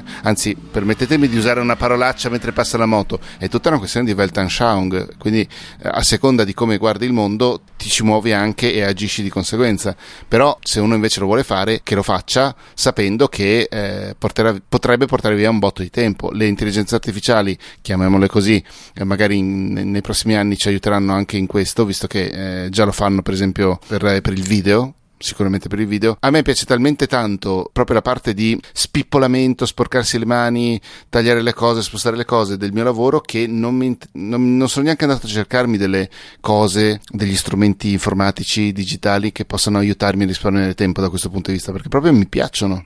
Cioè, mi piace anche quella parte lì del mio lavoro. Sono un po' un artigiano, se volete, da, da, da questo punto di vista, quindi scalo molto, molto poco, purtroppo. Ehm, però dipende tutto da quello che devi fare e da quello che vuoi che, da come vuoi che suoni il, il podcast tuo, perché ricordiamoci che chi se ne c'ha, cioè, sei tu che devi decidere se ti piace oppure no. E il pubblico, certo. Però io ho visto fare a Daniele Borghi, ciao Daniele, mm, che lo prendo sempre in giro per queste robe qua, delle cose con plugin, mica plugin, delle robe, delle catene infinite di effetti eh, che, che poi effettivamente eri anche riuscito a semplificare, però a lui piaceva come suonava la sua voce e andava bene. Spoiler, non ti piacerà mai come suona la tua voce, cercherai sempre qualcosa di meglio e non lo troverai mai quel qualcosa di meglio, però anche il percorso è una cosa importante perché ti aiuta a prendere confidenza con te stesso, con come vedi il mondo di nuovo, come senti le cose che ti piacciono e come eh, poi agisci di conseguenza con la strumentazione che hai. Un suggerimento che do, non c'entra, cioè è solo tangenziale, impariamo a usare queste dannate orecchie. Quando guardiamo un film film, quando ascoltiamo la musica, quando siamo per strada, eh, quando passiamo sotto eh, l'arco di una porta. Sentiamo come cambia la nostra voce, per esempio. Oppure una cosa che dico sempre nei corsi, Dracula è un film che è fatto dal 50% dal dalle interpretazioni straordinarie, del 50% da fotografie e tecniche di effetti speciali che risalgono a 150 anni fa più o meno, e un 80% ulteriore dal suono, come si muove Dracula, quello che fa, quello che succede intorno, gli animali, cioè sono tutte delle cose che sono la tensione di quel film è creata proprio con, il, con l'audio, col suono. Per cui ovvio che non dobbiamo fare una roba del genere ogni volta che ci mettiamo di fronte al microfono ovvio, però impariamo a riconoscere quelle cose lì, impariamo a, a goderne anche. Quanto sono andato fuori strada? No, no, no, ma io tanto, sai che vi, rime- vi rimetto in careggiata. Parliamo, prima di fare le, eh, parlare di, di, editing, anche se ne abbiamo già accennato, parliamo a questo punto dell'altro step di tutta la vicenda che però è fondamentale, cioè come si registra un podcast, perché alla fine di tutta la vicenda abbiamo il microfono meraviglioso o meno meraviglioso, abbiamo deciso i contenuti, abbiamo iniziato a provare a parlare, ma eh, dobbiamo registrare quest- tutte queste nostre certo. parole, diciamo. Ci sono vari, vari gradini anche lì perché eh, non è detto che l'aspetto tecnologico, e per tecnologia non intendo soltanto il computer, ma banalmente anche un mixer del 1968, eh, non è detto che l'aspetto tecnologico sia uno dei nostri, debba essere per forza uno dei nostri punti di forza. Per cui, per esempio, Roberto in questo momento, anche perché sennò ci avrebbe accoltellati, sta registrando con QuickTime, che è un'app molto molto basilare del, del suo Mac. Se avesse avuto un portatile Windows, avrebbe registrato con memo vocale, registratore vocale, dipende dalla versione del sistema operativo, però con quella roba lì. Per cui può bastare veramente anche poco. Poi ci sono dei software per, il, per la gestione dell'audio più o meno professionali a seconda di quello che uno vuole spendere, ma anche eh, di nuovo a seconda di, della, della, propria competenza tecnica, se vuoi, che ci aiutano a fare anche queste cose qui. In questo momento sto usando Logic Pro, ma perché io di solito uso Logic Pro e lo conosco abbastanza bene. Eh, Audacity è gratuito e multipiattaforma. A me fa vomitare, però è potentissimo. Concordo. Però è potentissimo. Cioè, l'algoritmo di riduzione sì, del rumore, è. soprattutto il rumore fisso eh, costante di Audacity, è una roba che in giro, che gratuitamente di, con quella qualità lì, adesso sta arrivando con vari servizi tipo Adobe, tipo Auphonic e via dicendo, ma se no era l'unica roba che potevi utilizzare e infatti una delle pochissime. Eh, e infatti io ogni tanto mi è capitato di, di, di, utilizzare prima Audacity, ripulire un po' di rumore e poi importare l'audio su Logic. GarageBand gratuito per Mac, il 90%, 95% di questi software qua però sono pensati per la musica, per cui avranno tantissime cose che noi non, non, non toccheremo proprio, non apriremo mai se sono particolarmente in buona, eh, una cosa che dico spesso, se sono particolarmente in buona io utilizzo il 10-15% al massimo di funzionalità di Logic, ma perché magari in quel momento c'è un progetto da 60 tracce, di cui 18 sono di musica e le altre 20 sono di effetti sonori, passi, gocce d'acqua, quelle menate lì, e il resto sono, mm, non so quanto fa la, la, la, la, sottrazione, e il resto sono voci registrate tutte in maniera diversa, per cui hanno bisogno tutte di un, di un trattamento diverso. Però non faccio sempre dei podcast da 60 tracce per lavoro normalmente mi attesto sulle 40, però comunque anche in quei casi lì no, non utilizzo mai pienamente Logic perché c'è tutta la parte di composizione, tutte quelle menate lì che non, veramente non, non, so neanche da che parte iniziare. La maggior parte dei software che trovo in giro sono così. No, segnalavo uno che io sto usando e che, che trovo molto comodo e che è audio e jack, che è, è una via... Che però è solo di registrazione. Sì, è solo di registrazione, infatti, però poi eh, dal mio punto di vista mi semplifica molto la vita perché io eh, posizionando gli effetti prima, diciamo, della registrazione, quindi nella sostanza io ho un denoise, ho l'equalizzatore e ho un compressore direttamente dentro audio e jack. Bravo che il compressore ce l'hai dopo l'equalizzatore. Sì, beh, ho, ho, letto, ho, letto, il libro di qualcuno, non mi ricordo più chi, eh, dove, dove lo segnalava, devo dirti la verità, dopo aver letto il tuo libro ho, ho fatto la, la, la, cosa corretta, quindi sappilo. No, vabbè, ma ci sta, eh, ci sta. no, eh, effettivamente adesso, vabbè, stiamo andando di nuovo in tangente, però Teo, tra le tante cose, ha scritto anche un libro sul podcast e eh, effettivamente, se, se no, non si è un, un, tecnico audiofonico o comunque se non si è fatto studi specifici... Tipo me, che non li ho fatti. Per, però hai poi imparato, è il solito discorso. E, e diciamo che però per imparare effettivamente, almeno quello che è la mia esperienza personale, diciamo, diciamo. Su internet c'è, c'è tanta, ci sono tante cose, eh, però raramente c'è eh, qualcosa di organico, chiamiamolo in questi termini, eh, organico e facile da digerire, chiamiamolo anche eh, perché il podcast alla fine non è un'attività di gestione dell'audio ad alto livello, ma è relativamente medio-bassa, ecco, voglio dire. Cioè, io, io, ho trovato che i venditori dei negozi, i commessi dei, com- dei, negozi di strumenti musicali ci trattano come se fossimo veramente gli ultimi de- de- de- della catena alimentare. C'è questo razzismo strisciante nei nostri confronti, è una cosa che mi dà molto fastidio, però lo posso anche capire da un certo punto di vista. Però effettivamente, grazie appunto a, al libro di Matteo ho, ho, ho, messo a posto alcune cose che altrimenti eh, sarei andato avanti nei miei errori perché poi appunto da ignorante, da, tranquillamente lo dico, non sapevo eh, che eh, per me eh, la somma era uguale, non so se mi spiego, quindi avanti o indietro eh, l'addendo non cambia niente. Adesso spieghiamola anche perché effettivamente non ha mai toccato un compressore o un equalizzatore. Ehm, il compressore è un effetto di ehm, dinamica per cui gli dai un segnale audio e lui te lo, te, lo, te lo, controlla, diciamo così, nel senso che abbassa i picchi più alti e se glielo dici può alzare anche quelli più bassi, per cui rende il suono un pochino più uniforme. Se tu lo metti dopo, prima di un compressore, lui agisce Ciao, se tu lo metti prima di un equalizzatore lui agisce direttamente sul suono che gli dai. Se tu prima però quel suono lo, lo modifichi, lo equalizzi, cioè vai a modificare la quantità di, frequ- di volume delle, delle, singole frequenze di, de, de, del suono che gli stai dando, quindi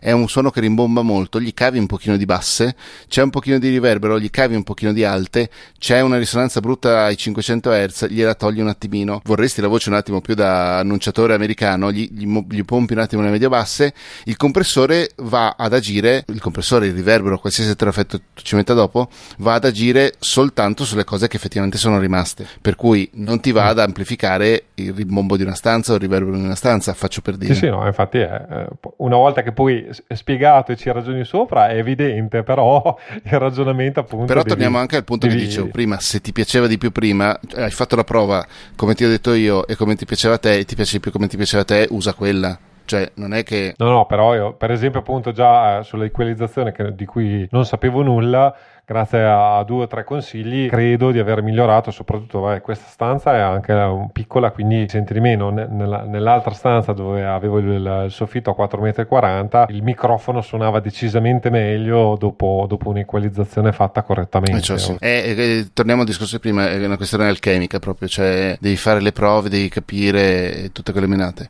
A un certo momento hai registrato sta roba che sia con QuickTime, che sia su, con, con un software fatto e finito, e poi inizia a montarci. Stavo dicendo dicendo prima, scusami Filippo, che la maggior parte dei software sono pensati per la musica. Ci sta, stanno arrivando anche dei, dei software pensati direttamente per i podcast.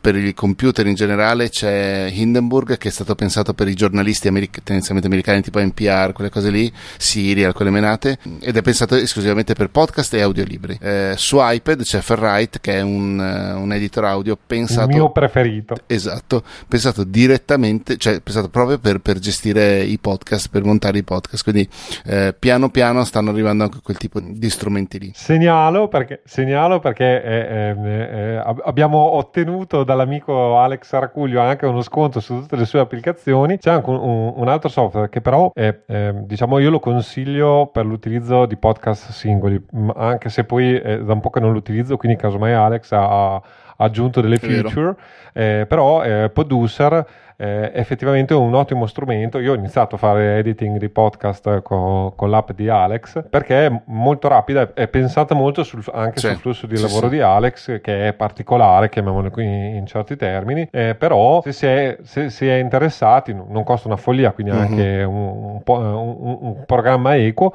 con lo, il codice sconto a due podcast tutto maiuscolo è il fino a 3112 quindi è uno sconto generosissimo diciamo il 20% di sconto su su tutte le app di Alex, quindi lo, lo segnaliamo, Alex è un amico, no. È, è, il papà di questo podcast, nel senso che cioè, a me, sia a me che a Roberto ha, ha, ha aiutato a, a, iniziare a fare questa cosa e poi dopo la sigla è di Alex, insomma siamo molto legati. Sì, sì, sì, sì no, ma eh, hai fatto benissimo a ricordare questa cosa qui. Eh, Tascam, che è un'azienda di strumentazione, uh-huh. ha fatto un software praticamente identico a Producer e Producer secondo me è anche più carino come, come funziona funzionamento e tutto, non mi ricordo come si chiama quello di Tascam, però stanno, stanno venendo fuori un pochino di queste cose qui. Rode in questi ultimi mesi, che è un'altra marca piuttosto nota nell'ambito del podcasting, ha tirato fuori talmente tanta roba hardware, ma si sta buttando anche sul software e secondo me tirerà fuori. Ma questa è una roba mia, non, non frequento eh, forum, non frequento siti di rumors perché secondo me è solo tempo buttato stare dietro al... Sp- ah, dicono che, soprattutto in ambito di Apple, a me non me ne frega veramente niente dei rumor quando, quando, esce un prodotto, anzi finché non esce un prodotto, glielo dico sempre a Roberto, eh ma dovrebbe uscire, eh, ogni volta che ne parlavamo di, di, di, del suo eventuale nuovo computer, eh ma aspetto quest'altro. Roberto, ti serve il computer oppure no? Non aspettare una cosa che qualcuno rubando un dischetto ha trovato l'informazione che idem con uh, in, in, su, su, tutte le cose di retroscena politici ma chi cazzo se li legge ma perché devo perdere tempo comunque scusami Filippo riportaci in carreggiata. Quindi abbiamo visto che ci sono sia i software per l'editing eh, gratuiti chiamiamoli così e probabilmente per chi vuole entrare se, con, la, con, la, minor spesa chiamiamoli in questi termini GarageBand eh, dove peraltro qualcuno ha fatto un, co- un videocorso, si trova su Udemy se non sbaglio. Udemy, sì, sì. Esatto, eh, quindi nel caso ovviamente si volesse approfondire... Avevo una bellissima cravatta natalizia. I dettagli che nessuno ha colto, eh, però a- appunto uh, GarageBand è, è, ovviamente disponibile sia per Mac che per iPad, vabbè anche per iOS, eh, cioè per iPhone, però di- di- direi che fare editing di podcast su, eh, su un cellulare è, è, è, diciamo un virtuosismo, mettiamolo in questi termini, però sicuramente si può iniziare così. Credo che Roberto eh, editi... Beh, io, stesso, eh, io stesso ho iniziato con un GarageBand, uso Logic perché ho fatto il passaggio da, da GarageBand a Logic, se no chissà oggi avrei potuto anche usare qualcosa di diverso. Perché poi Logic invece è la versione diciamo a pagamento professionale, no? sì. professionale di GarageBand, diciamo GarageBand è la versione base base, addirittura se avete la licenza vecchia c'erano proprio uh, originalmente originariamente esatto. I preset per, il, sì, sì, era per fare podcast. un pochino più pensato per i podcast. Eh, poi progressivamente ci hanno, ci hanno data all'alta. Non ho mai capito bene poi perché, perché poi Apple sulla, sul discorso podcast è molto un divaga. Adesso addirittura ti dà la possibilità di fare gli abbonamenti volendo, però per tantissimo tempo è stato da una parte un, un tiranno benevolo, dall'altro indifferente, sì, sì. non, non sì, so come definirlo. Sono son ben d'accordo. Su Ferrite, giusto perché io lo uso e quindi sono, e sono un, un, appassionatissimo, diciamo, e vabbè, nelle note dell'episodio ovviamente ci saranno tutti i link a tutti i programmi di cui abbiamo parlato e anche un po' di materiale per, per avere almeno le linee guida, poi continuo a ripetere, ci sono anche i corsi di, eh, di Matteo se si vuole fare degli approfondimenti approfondimenti e così via. Ferrite ha il vantaggio, dal mio punto di vista, vabbè, innanzitutto che eh, si, fa, si, può fare editing sull'iPad e per fare podcast non è proprio il top, mettiamola così, se uno si volesse fare domande. Si riesce a fare le registrazioni perché io le ho fatte, ma se si vuole fare un podcast a più voci, sì, io, po' un disastro. Esatto, attualmente e per il futuro probabilmente perché io sto guardando anche vari estratti dal, eh, per gli sviluppatori e si parla di eh, comunque sempre solo un, un flusso audio su iPad, quindi per ora, almeno fino all'iPadOS 17, non, non avevo il multi audio e questo poi crea tutta una serie di problemi, ma ho, ho preso la mia solita tangente. Il vero vantaggio dal mio punto di vista è che si può fare editing direttamente con l'Apple Pencil, eh, sdravaccati sul divano e così via e appunto essendo io uno che fa editing nei momenti di relax, chiamiamolo così, o comunque non professionalmente, il flusso di lavoro mi, mm, ehm, mi rende molto più semplice gestire tutte queste cose, proprio perché eh, lo vivo, diciamo, come un momento di relax, con un momento di tranquillità e non, eh, non mi affatica. Ovvio che tutti questi software vanno, bisogna imparare a utilizzarli. Sì. Quindi, eh, eh, soprattutto all'inizio, eh, l'attività di editing è anche dispendiosa perché non si sa utilizzare correttamente il software. Alex, per esempio, me lo diceva sempre: Ma guarda, che io ormai gli errori o le, le eh, e tutto il resto li riesco a vedere eh, nell'on, nell'onda, nell'onda, audio. Subito io dicevo: Ma come fai? Ma come fai? Poi effettivamente, do, an, dopo anni di, di, editing, ti rendi conto, si, eh, l'occhio si abitua anche a questa, alla, front, a, alla forma d'onda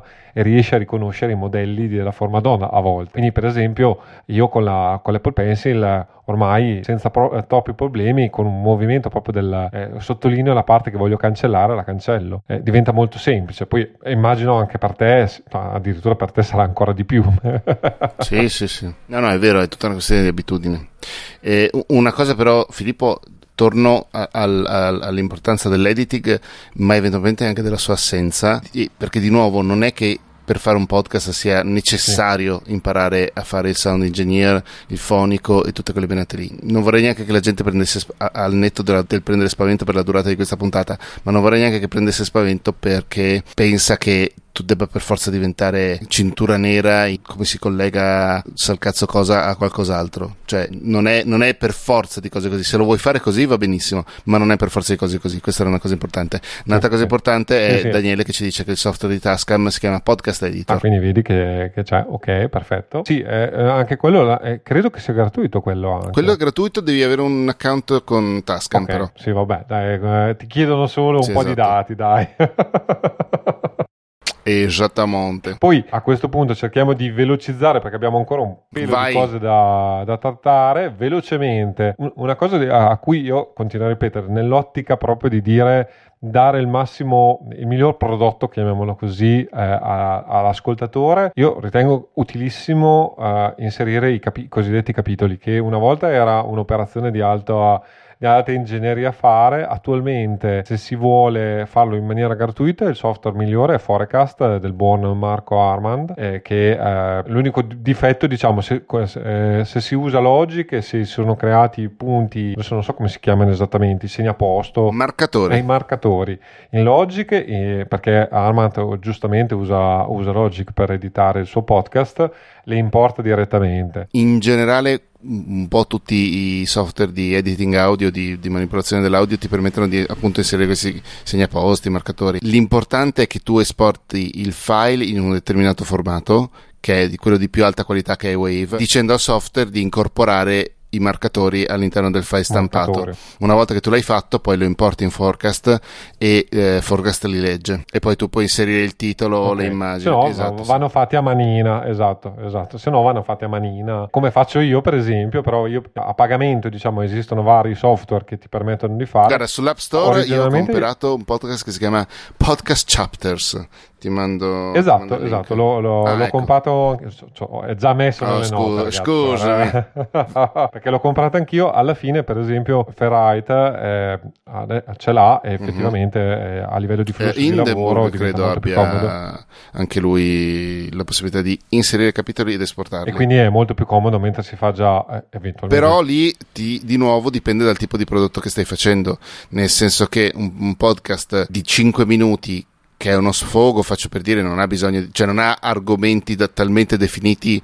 Eh, una puntata come questa, sì, cioè stiamo parlando di diverse cose in, in scansione, diciamo sì, così. Sì, io eh, ragiono sempre, cioè per me a, a due podcast comunque rimane all'approccio eh, diciamo eh, dell'insegnamento sì, sì, sì, in, ma, in senso buono e quindi giustamente casomai so, so già alcune cose non, non, mi interessa approfondirle e invece preferisco andare oltre. Poi ho è ovvio che anche eh, già, non so, per esempio un podcast di news, voglio ascoltare questa news ma non mm-hmm. mi interessa quell'altra perché non, non, è argomento, può diventare utile pezzare velocemente e dà la possibilità, io anche solo per riascoltare un punto, una cosa eh, che, che ci, interessava ma che non, non, troviamo. Io spesso e volentieri dico, ah, ma mi ricordo di aver ascoltato il podcast che diceva questo. Poi i, i capitoli diventano molto comodi, dunque, almeno per avere un, un, movimento rapido. Poi ovvio che non so, in certe situazioni, non so, Alex Arcuglia spesso e volentieri fa un suo podcast, diciamo, che sono il suo flusso di coscienza. A volte, appunto, il flusso di coscienza eh, si muove per i fatti suoi e quindi eh, è sì, difficile. Sì, sì distinguere un punto dall'altro. Non so mi spiego, a meno che proprio non parli di due argomenti totalmente diversi. Scusami, ho una domanda: abbiamo perso Roberto o ancora lì? No, no, sono qua che vi ascolto. Ok. È molto silente, eh. Infatti, no, perché sta ancora sbollendo prima. Eh, non, non, non dà cenni di vita, neanche la, la frecciatina. Infatti, mi preoccupa. Va bene. Andiamo... Era una frecciatina? No, niente, se sta. No, vai, vai, Questa la tagliamo.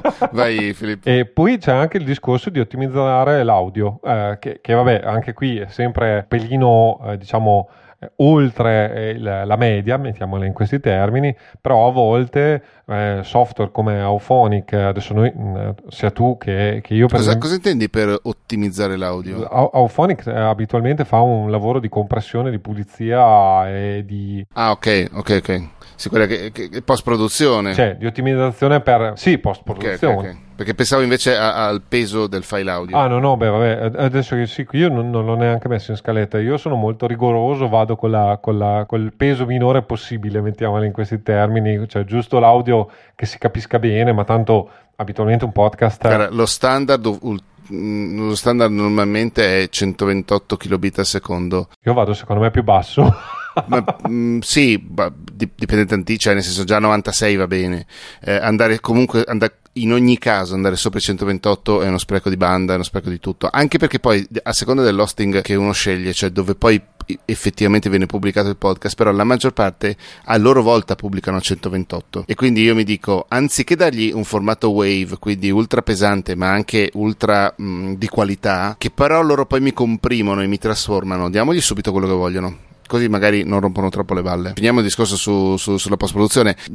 Quello che vale lo stesso discorso per l'editing, cioè uno non deve diventare matto a imparare queste cose. Secondo me sono divertentissime e un minimo eh, fanno comodo a tutte.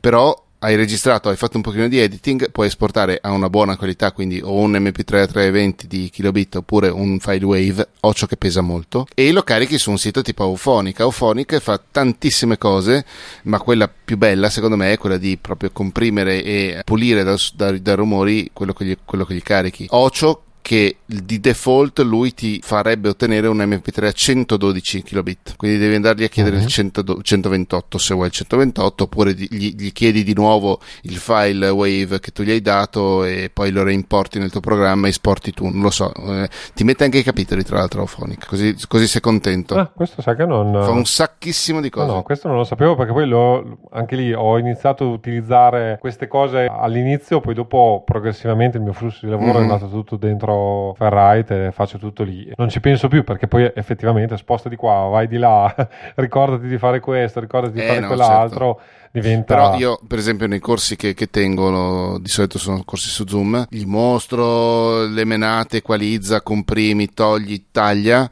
e poi gli dico, però se non avete voglia di fare questa roba qui, Trackete c'è l'amica Auphonic che fino a 2 euro al mese è gratuito, 2 ore, non 2 euro, 2 ore al mese mm-hmm. è gratuito. Andiamo sul, sull'hosting, eh, così magari riusciamo ad andare anche a dormire. Ce n'è un po' per tutti i gusti. Alcuni hanno anche dei piani gratuiti, eh, altri devi pagare. Tendenzialmente, quando devi pagare per, per gestire, scusami, aspetta, grandissimo passo indietro. Un podcast non è il file MP3 dell'audio, è un feed RSS uh-huh. Mhm. all'interno del quale ci sono tutte le informazioni che servono alle diverse app che sia Spotify, che sia Apple Podcast, che sia qualsiasi, serve a queste app per andare a recuperare quell'MP3 e tutti i suoi dati, tipo il titolo, della, il titolo del podcast a cui fa riferimento, il titolo della puntata, il, il, giorno di pubblicazione, l'ora di pubblicazione, se c'è un testo accompagnatorio, se ci sono dei link in quel testo accompagnatorio, quanto cazzo dura sta puntata, ci sono dei capitoli, ci sono delle, delle immagini da mostrare, c'è una cover, tutte queste robe qui sono contenute nel file XML che è il feed RSS del podcast. Uh-huh. Si può fare a manina, l'ho fatto per tanto tempo ho creato dei disastri. a un certo momento sono arrivati i, i bellissimi servizi di hosting per, per, podcast che funzionano esattamente come gli hosting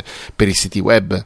E quindi tu gli carichi il file e, e scrivi tipo, un, tipo come se fosse WordPress, scrivi il titolo, il contenuto, tutte quelle menate lì. Puoi addirittura programmare l'uscita, questa roba bellissima della modernità. Mm-hmm. Beh sì, eh, esatto. esatto, la modernità. Infatti questa puntata viene registrata alla bellezza del 12 di giugno e uscirà il 24 esatto, di luglio. Perché, perché... la programmerai. esatto. Dipende tantissimo dal, dal tipo di, di, prodotto di nuovo che uno, che uno sta facendo, che uno ha in mente di fare. Cioè io alcune puntate, le primissime puntate di Ricciotto e compagnia, io le gestivo, le caricavo su Dropbox, account gratuito e scrivevo a manina il feed RSS e ci copiavo dentro il link e non puoi, non, è vero, puoi immaginare benissimo i disastri che ho combinato in questa maniera qua, sbagliando il link, ah, sì. invertendo le puntate, cioè i disastri. Questi servizi di hosting risolvono moltissimi di questi problemi e in più ti danno anche lo spazio dove caricare questa roba perché ok mm. con 128 kilobit al secondo viene fuori più o meno un mega al minuto fammi vedere quanto stiamo registrando cos'è un'ora e 38 eh, no. diciamo che questa puntata è di un'ora e 20 quando esce più o meno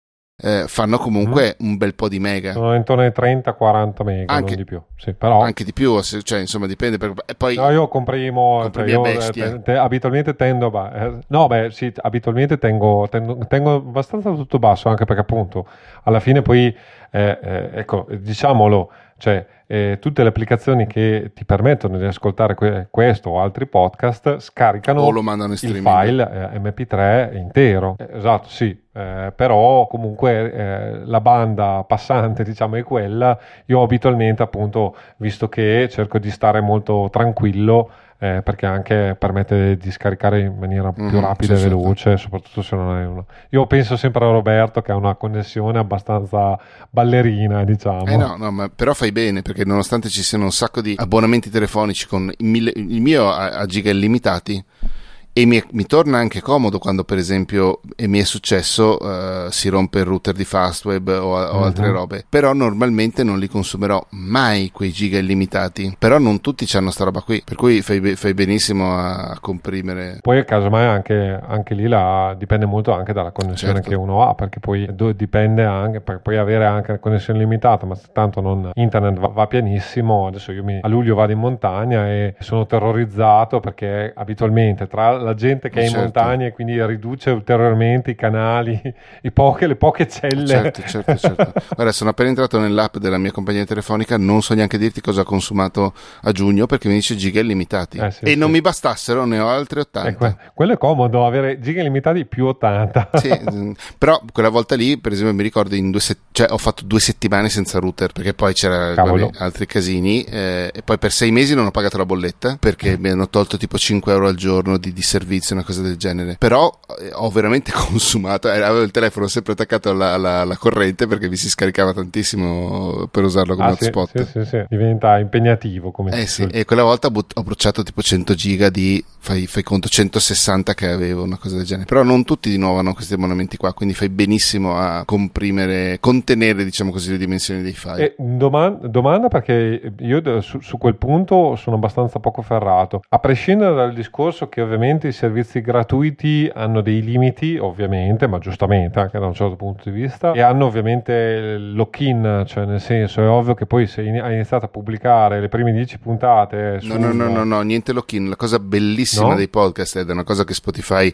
sta combattendo con tutte le sue forze, ma non gli sta ancora riuscendo, è che è un feed RSS un podcast. Quindi fin tanto che tu hai gli MP3 tu puoi spostarli ovunque, puoi fare veramente i cambi di, di hosting e, e, via dicendo. E però il feed rimane lo stesso? Il feed rimane lo stesso perché lo fai un redirect. Cioè, è, è, è la cosa meravigliosa dei podcast è che si è sviluppata una, un settore lavorativo che fattura anche abbastanza e si basa su una tecnologia libera che è che è il motivo per cui Spotify c'ha, c'ha, c'ha un euro per capello perché loro vorrebbero invece chiudere tutto. Ah sì sì lo so infatti. E, e, e, poter guadagnare il più possibile da un discorso chiuso.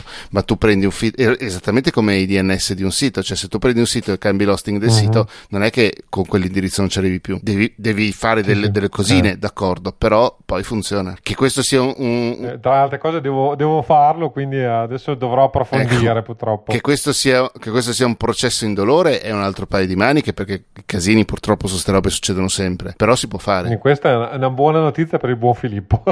sì, poi dipende perché per esempio Anchor che non esiste più perché si era comprato Spotify anni fa, adesso gli ha mm, cambiato mm. nome, si chiama Spotify for, for Podcasters.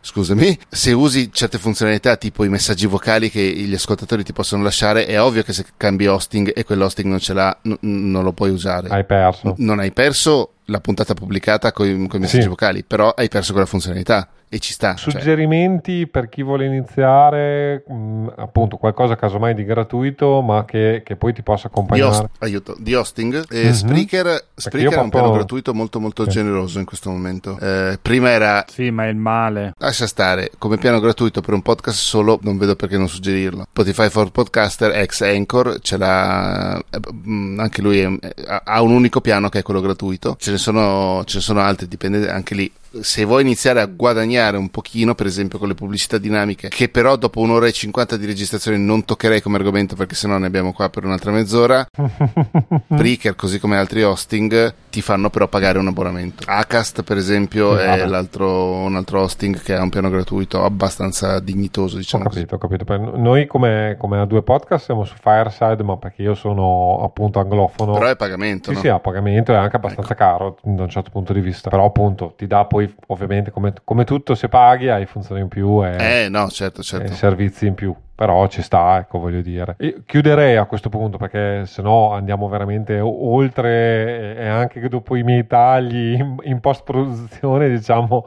eh, allunghiamo molto.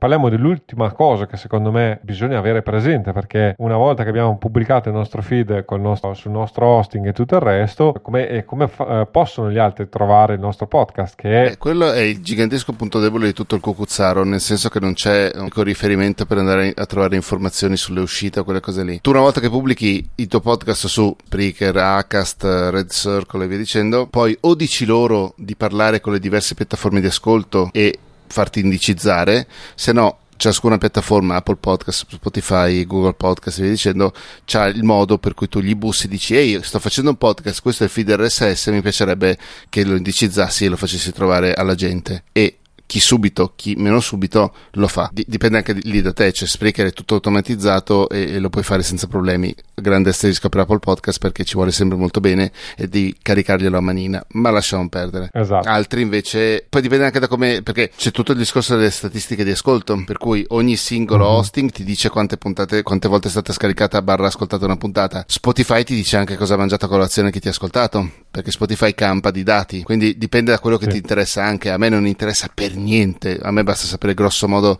quanto sono ascoltato, non mi interessa sapere chi mi ascolta. Se invece vuoi per esempio vendere le orecchie di chi ti ascolta a eventuali investitori pubblicitari anche nella maniera più etica possibile, tipo come si fa tantissimo negli Stati Uniti e che qui da noi ha preso zero, eh, cioè con le sponsorship reads, cioè l'azienda ti dà un elenco uh-huh. di mhm. punti o ti dice parla di questo prodotto e tu che fai il podcast ne parli, non parte la pubblicità di merda eh, finta radiofonica come invece purtroppo si usa tantissimo qui da noi. È ovvio che se vuoi fare un discorso di quel tipo hai bisogno di sapere un minimo chi ti ascolta. Eh, c'è poco da fare. Però, dipende, se non hai quella necessità lì, basta un piano gratuito senza quel tipo di, di problemi che ti dice sempre bene o male quanto viene ascoltato. E di, eh, segnalavo anche il podcast index, forse, che, che è l'unica sì. iniziativa più o meno sì. open. Anche lì si, si, ha un discorso gigantesco e c'è stato un vostro ospite di cui non ricordo in questo momento il nome, lo sviluppatore della puntata proprio per podcast. Franco Solerio. Credo di sì. Avete parlato solo con lui di podcast? Secondo me sì. Ok, allora deve essere la puntata con Franco Solerio dove si parla... Che è la 48. Ecco, dove si parla più estesamente di questi argomenti qui cioè il sì sì value esatto, for value e esatto. così via. Poi sarà argomento probabilmente di future puntate esatto perché ci stiamo lavorando e approfondendo ma prima chiedo, scusa, chiedo scusa a Franco perché non mi ricordavo che era la sua puntata sì eh, c'è, c'è, anche quella roba lì. Ed è una roba che io ignoro completamente per esempio. Invito alla gente che ci sta ascoltando adesso di andare a recuperare la puntata 48 dove queste cose sono un attimino più esplicitate tra l'altro non è così difficile perché l'ho implementato anche su Snap. Sì, sì, eh, anche perché è, è, proprio un argomento ve- verticale. Sì, solo che allora, per me è molto complicato, complicato nel senso che è contiguo a tutto il discorso delle criptovalute. Esatto, sì, cioè eh, diciamo farlo. Che eh. per me è un gigantesco di domanda. Punto di domanda. Solo per quello. Sì, eh. sì, sì. Eh, d- diciamo che appunto sto facendo la, lo studio prima di preparare la puntata, ancora parziale come cosa, però sì, soprattutto in Italia Italia, perché nel mondo ovviamente americano soprattutto, a parte tutte le problematiche legate alle frodi che ci sono state e quindi anche alle bolle che secondo me probabilmente esploderanno, stanno già esplodendo probabilmente, però effettivamente la bellezza del sistema è che è un sistema libero, anche equo da un certo punto di vista, cioè io posso dire eh, ascolto il, il podcast di Matteo e gli voglio dare tot a uh, minuto che ascolto sì, sì, sì. o eh, dall'altra eh, si, si, si innesta tutto in un sistema di criptovalute, di gestione di queste criptovalute che non è per tutti decisamente e quindi poi conseguentemente è ovvio che su podcast molto verticali sulla tecnologia, su certi tipi di eh, suo, può avere un suo seguito e avere un suo senso, su altri credo molto meno, soprattutto nel mondo italiano dove da quello che ne so io, secondo me ne, ne mandavo delle, delle schermate a Roberto, comprare con le criptovalute è praticamente non non dico impossibile, ma comunque diciamo molto raro, ecco, mettiamolo in questi termini. Sì, e, e, e, torniamo ai discorsi che facevamo prima su editing, effettistica e menate varie, cioè per fare un podcast non è fondamentale sapere fare quelle cose lì. Sono d'accordo, è interessante come, come sistema, è, come, è, certo, come idea. modello di business. Esatto, esatto, ma anche proprio un concetto di value for value sicuramente ha, ha, un, ha un, suo pregio a prescindere dalle criptovalute, non so se mi spiego. Sì, sì, sì, sì assolutamente. Sì, eh, sì, sì. Però sì, è, è complesso e oggi ovviamente diciamo, diciamo che ci chiudiamo qui. no, esatto, esatto, esatto. L- l'ultimissima cosa eh, che forse va, va, segnalata, appunto, abbiamo bene o male tutto quello che abbiamo detto fino adesso è sul come fare, eh, chiamiamo così, un podcast solista. Sul podcast a più voci c'è, c'è diciamo, la particolarità, chiamiamolo in questo termine, del cosiddetto double ender, esatto. Allora, se siamo no, no, cioè sì, ma no. Se siamo di persona devi avere un microfono a testa possibilmente. Ah, sì, ovvero. E avere una scheda audio o un computer che gestisca più ingressi. Mm-hmm. Fine. Molto probabilmente la stai registrando da remoto come stiamo facendo noi adesso e lì si apre un ventaglio di possibilità. Il minimo della pena è Skype barra Zoom o altro.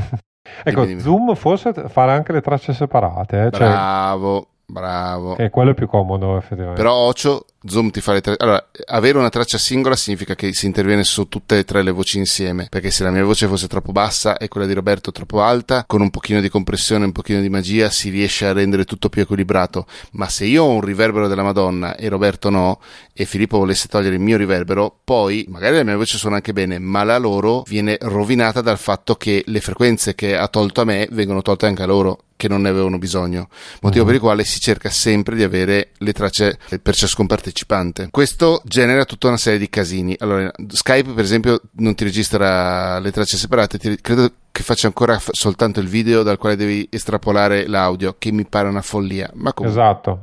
Perché comunque non è solo per fare un podcast che, che, che può avere senso registrare l'audio, anche una riunione aziendale potrebbe avere senso registrare l'audio. Faccio per dire, amici di Skype. No, no, infatti. Zoom ti fa le tracce separate, ma glielo devi chiedere e, devi, e devi, registrare la, la, chiamata sul computer, non sul cloud. Mm-hmm. Pertanto devi avere comunque, credo, no, anche il piano gratuito ti permette di registrare su, sul computer, vero? Mi pare di sì. Poi si apre tutto il ventaglio delle piattaforme pensate per la registrazione di podcast da remoto, cioè Zencaster, Riverside, Squadcast, che a vario titolo e a vario prezzo fanno la stessa cosa, cioè, cioè ogni partecipante viene registrato a qualità più o meno buona e qui il servizio stesso si si preoccupa di sincronizzare e caricare questi file in maniera tale che poi c'è quello che pesca il cerino più piccolo, di solito sono io, in questo caso è Filippo, scarica tutti i file e li monta. Puoi fare la stessa cosa su Zoom o su Skype. Per esempio, io sto registrando in questo momento la mia traccia, Roberto la sua e Filippo la sua. E Filippo avrà la generale della registrazione di questa chiamata e metterà in sync secondo, basandosi su quella. Non avessimo la strumentazione che abbiamo perché fatalità non siamo podcaster, possiamo registrare, ci se- sentiamo la telefonata su Skype Skype e ci registriamo col telefono.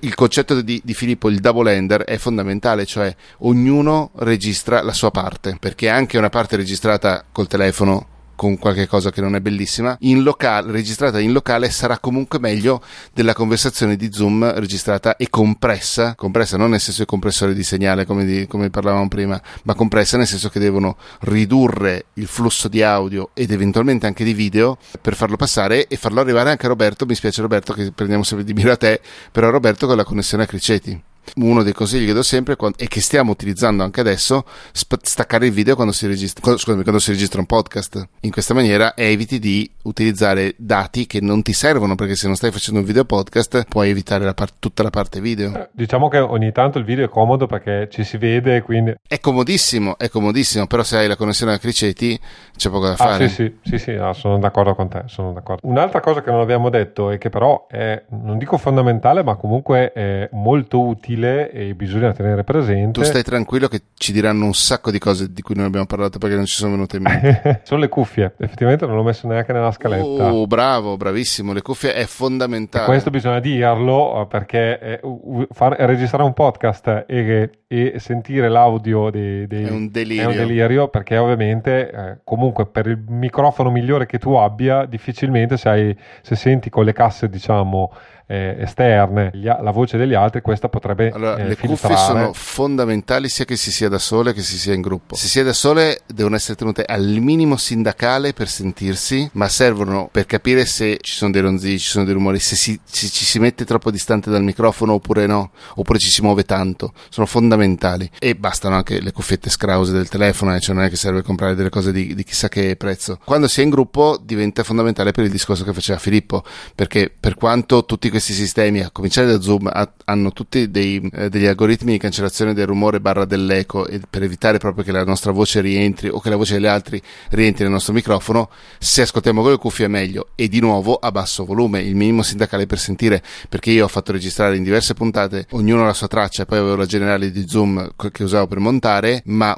una delle persone coinvolte stava ascoltando con cuffie, una cuffietta nell'orecchia e l'altra appoggiata. E quella roba lì cioè io avevo tutta la traccia con un segnale. O era la sua voce o era la nostra voce, che ho usato direttamente la traccia di Zoom, perché non c'era alcun, alcun tipo di senso fare un lavoro incredibile. Fosse stato un lavoro pagato, ancora ancora, sì, sì. ma se no non c'è proprio alcun tipo di senso nel, nel stare lì a tagliare e a impazzire. È, è giusto solo per dare un'idea, e poi chiudiamo a me è capitato svariate volte di fare videoconferenze con Zoom uh, o Teams, ancora peggio, dove, c'era, dove c'erano tutti i rientri, e, e, perché poi la gente che non è abituata in questi casi, vabbè, a me vedeva col microfono e le cuffie, e invece loro parlavano come col microfono ambientale del, del computer se ce l'avevano, perché era, a volte, soprattutto i desktop, non è detto che ce l'abbiano e le casse, eh, e le casse a, a, pieno volume, quindi con dei feedback audio infernali, con dei giri poi di... perché poi proprio si, si crea quell'effetto eco, neanche eco, proprio riverbero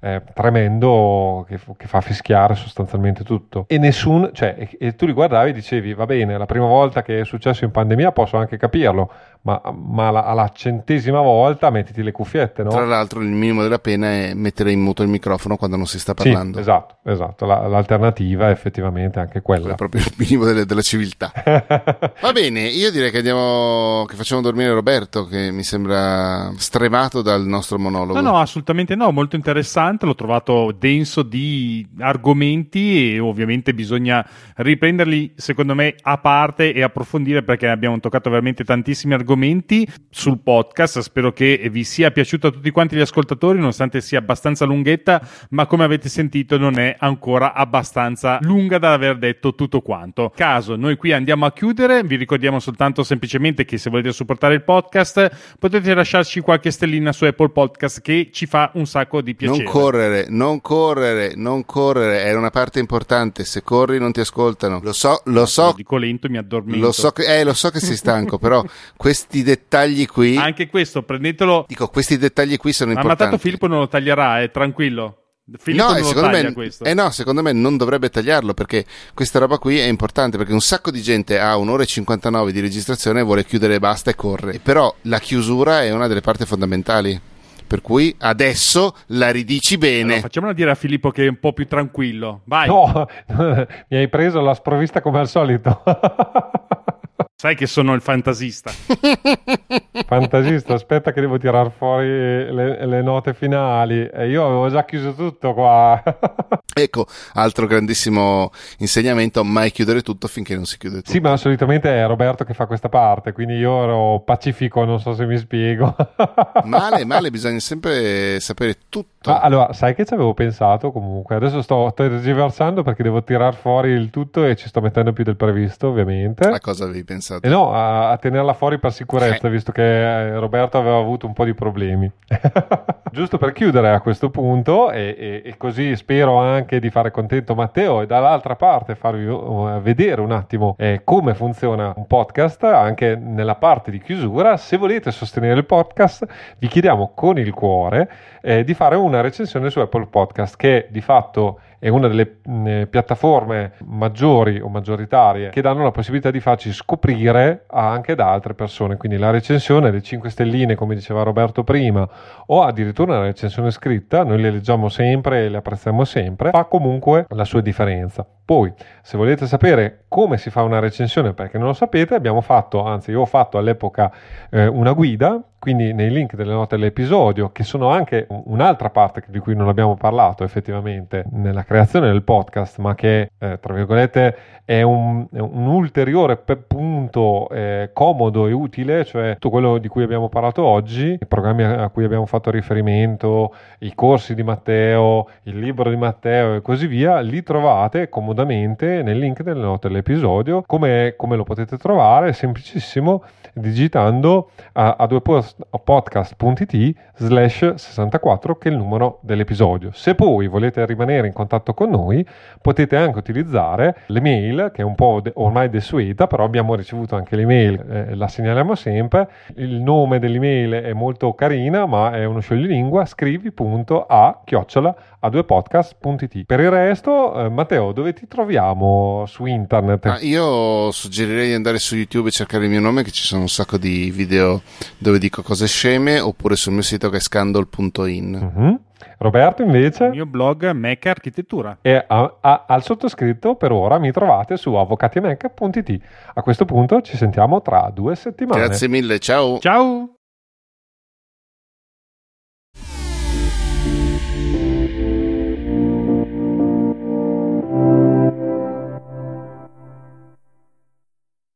Facciamo partire la diretta così intanto, parlate un Sono attimo. Arrabbiatissimo. Arrabbiatissimo. Dal fuoco a Perché? tutto. A breve per partire, poi arriva ad Edge a Chrome e a quelli di Riverside che non prendono altra- altre app. Mannaggia loro. Eh, va bene comunque come diceva non Filippo eh, ho ragione io. come diceva Filippo è la maniera perfetta per iniziare il discorso Esatto. Perché queste sono le cose tipiche di una registrazione di podcast cioè di, di un Sì, vuoi fare Vero. podcast nel 2023 devi affrontare anche queste piccole cacate Allora, siamo anche più o meno in diretta su YouTube. Te? Beh, 25 minuti di ritardo pensavo peggio Esatto. Eh, a proposito, registrate ovviamente le Ah, vostre... porca Eh, vedi, vedi che io, io. Mi ricordo perché sennò qua... e tu stai registrando Skype scusami. Ah, io sto certo. registrando di Sì, tutto sì, e di giusto, più. giusto giusto Io, io ho la mia super configurazione. hai ragione, hai ragione, hai ragione. Ho il mixer, ho di tutto di più e c'è Daniele che, che- che- abbiamo avuto qualche problema di, in prediretta Daniele. No, ma no, o- oggi, oggi- adesso se mi fa girare le palle anche questo, gli do fuoco. eh. che succede adesso? Che cosa c'è? Adesso ho, ho- ho l'incendio facile. Hai anche audio, audio e jack che non ti va? Aspetta, che non leggo mai. Allora, vai su. Che succede Roberto? Ok, qua. Niente, solite preferenze. Porca la. Eh, lo so, è il problema di avere un Mac nuovo. Io, infatti, avrei avrei usato onestamente quello vecchio sto giro. Aspetta, fammi, fammi ragionare. Tum, turu, tu, tu. Intanto Daniele in chat ride. Esatto. Io sono disperato. e, e tutto questo ovviamente è registrato in diretta, è registrato in diretta e rimarrà per i posteri. Io la voglio, la Oggi- voglio nella puntata finita, Filippo. Eh. Sì, sì, devo... to- no, beh, questo è al massimo in fondo, dai. eh sì, dai. Eh, Non mi arrendo. Ci metto anche la, la, la, la musichetta di sottofondo. Mi- dai, se mi mettete così non riesco, non faccio- non riesco a fare più niente. Quindi, Daniele, Allora, stai zitto. sicurezza che- Stai in silenzio, che sennò Allora- Roberto si incasina. Eh, beh, secondo me le- le- sono le vibrazioni negative di Daniele. È vero. Povero. Daniele.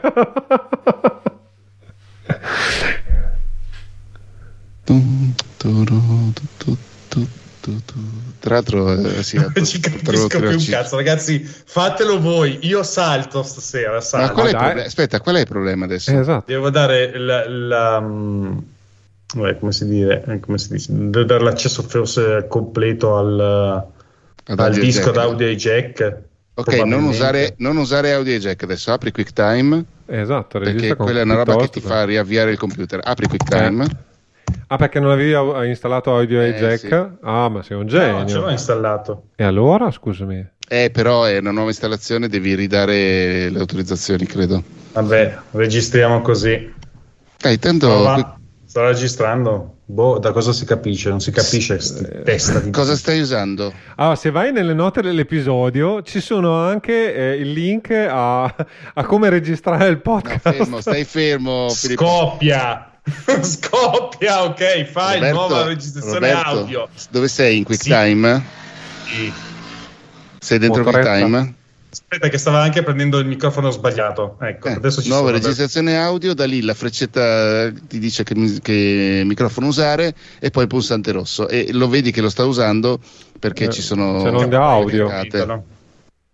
O 3 KB che aumentano, sì, però capisci se sta usando il microfono giusto perché se lo tocchi poi lo vedi. Ok. Mm. Vai, mastro di cerimonie, strozzi. non so cosa dico, probabilmente starò zitto. Vabbè, so, so, che avete tutti guardato le note dell'episodio che ho fatto gi- eh, giusto oggi pomeriggio. A certo. questo punto... Oh, siete una grossa soddisfazione per il sottoscritto sempre comunque. Roberto hai acceso la webcam, te lo dico solo perché potresti avere i problemi di banda. Non dovrebbe essere accesa. Oh, io vedo un cielo stellato, una mappa con il cielo stellato, ok? Quindi te, te lo dico solo perché tu lo sappia. Fatto. Ok, va benissimo.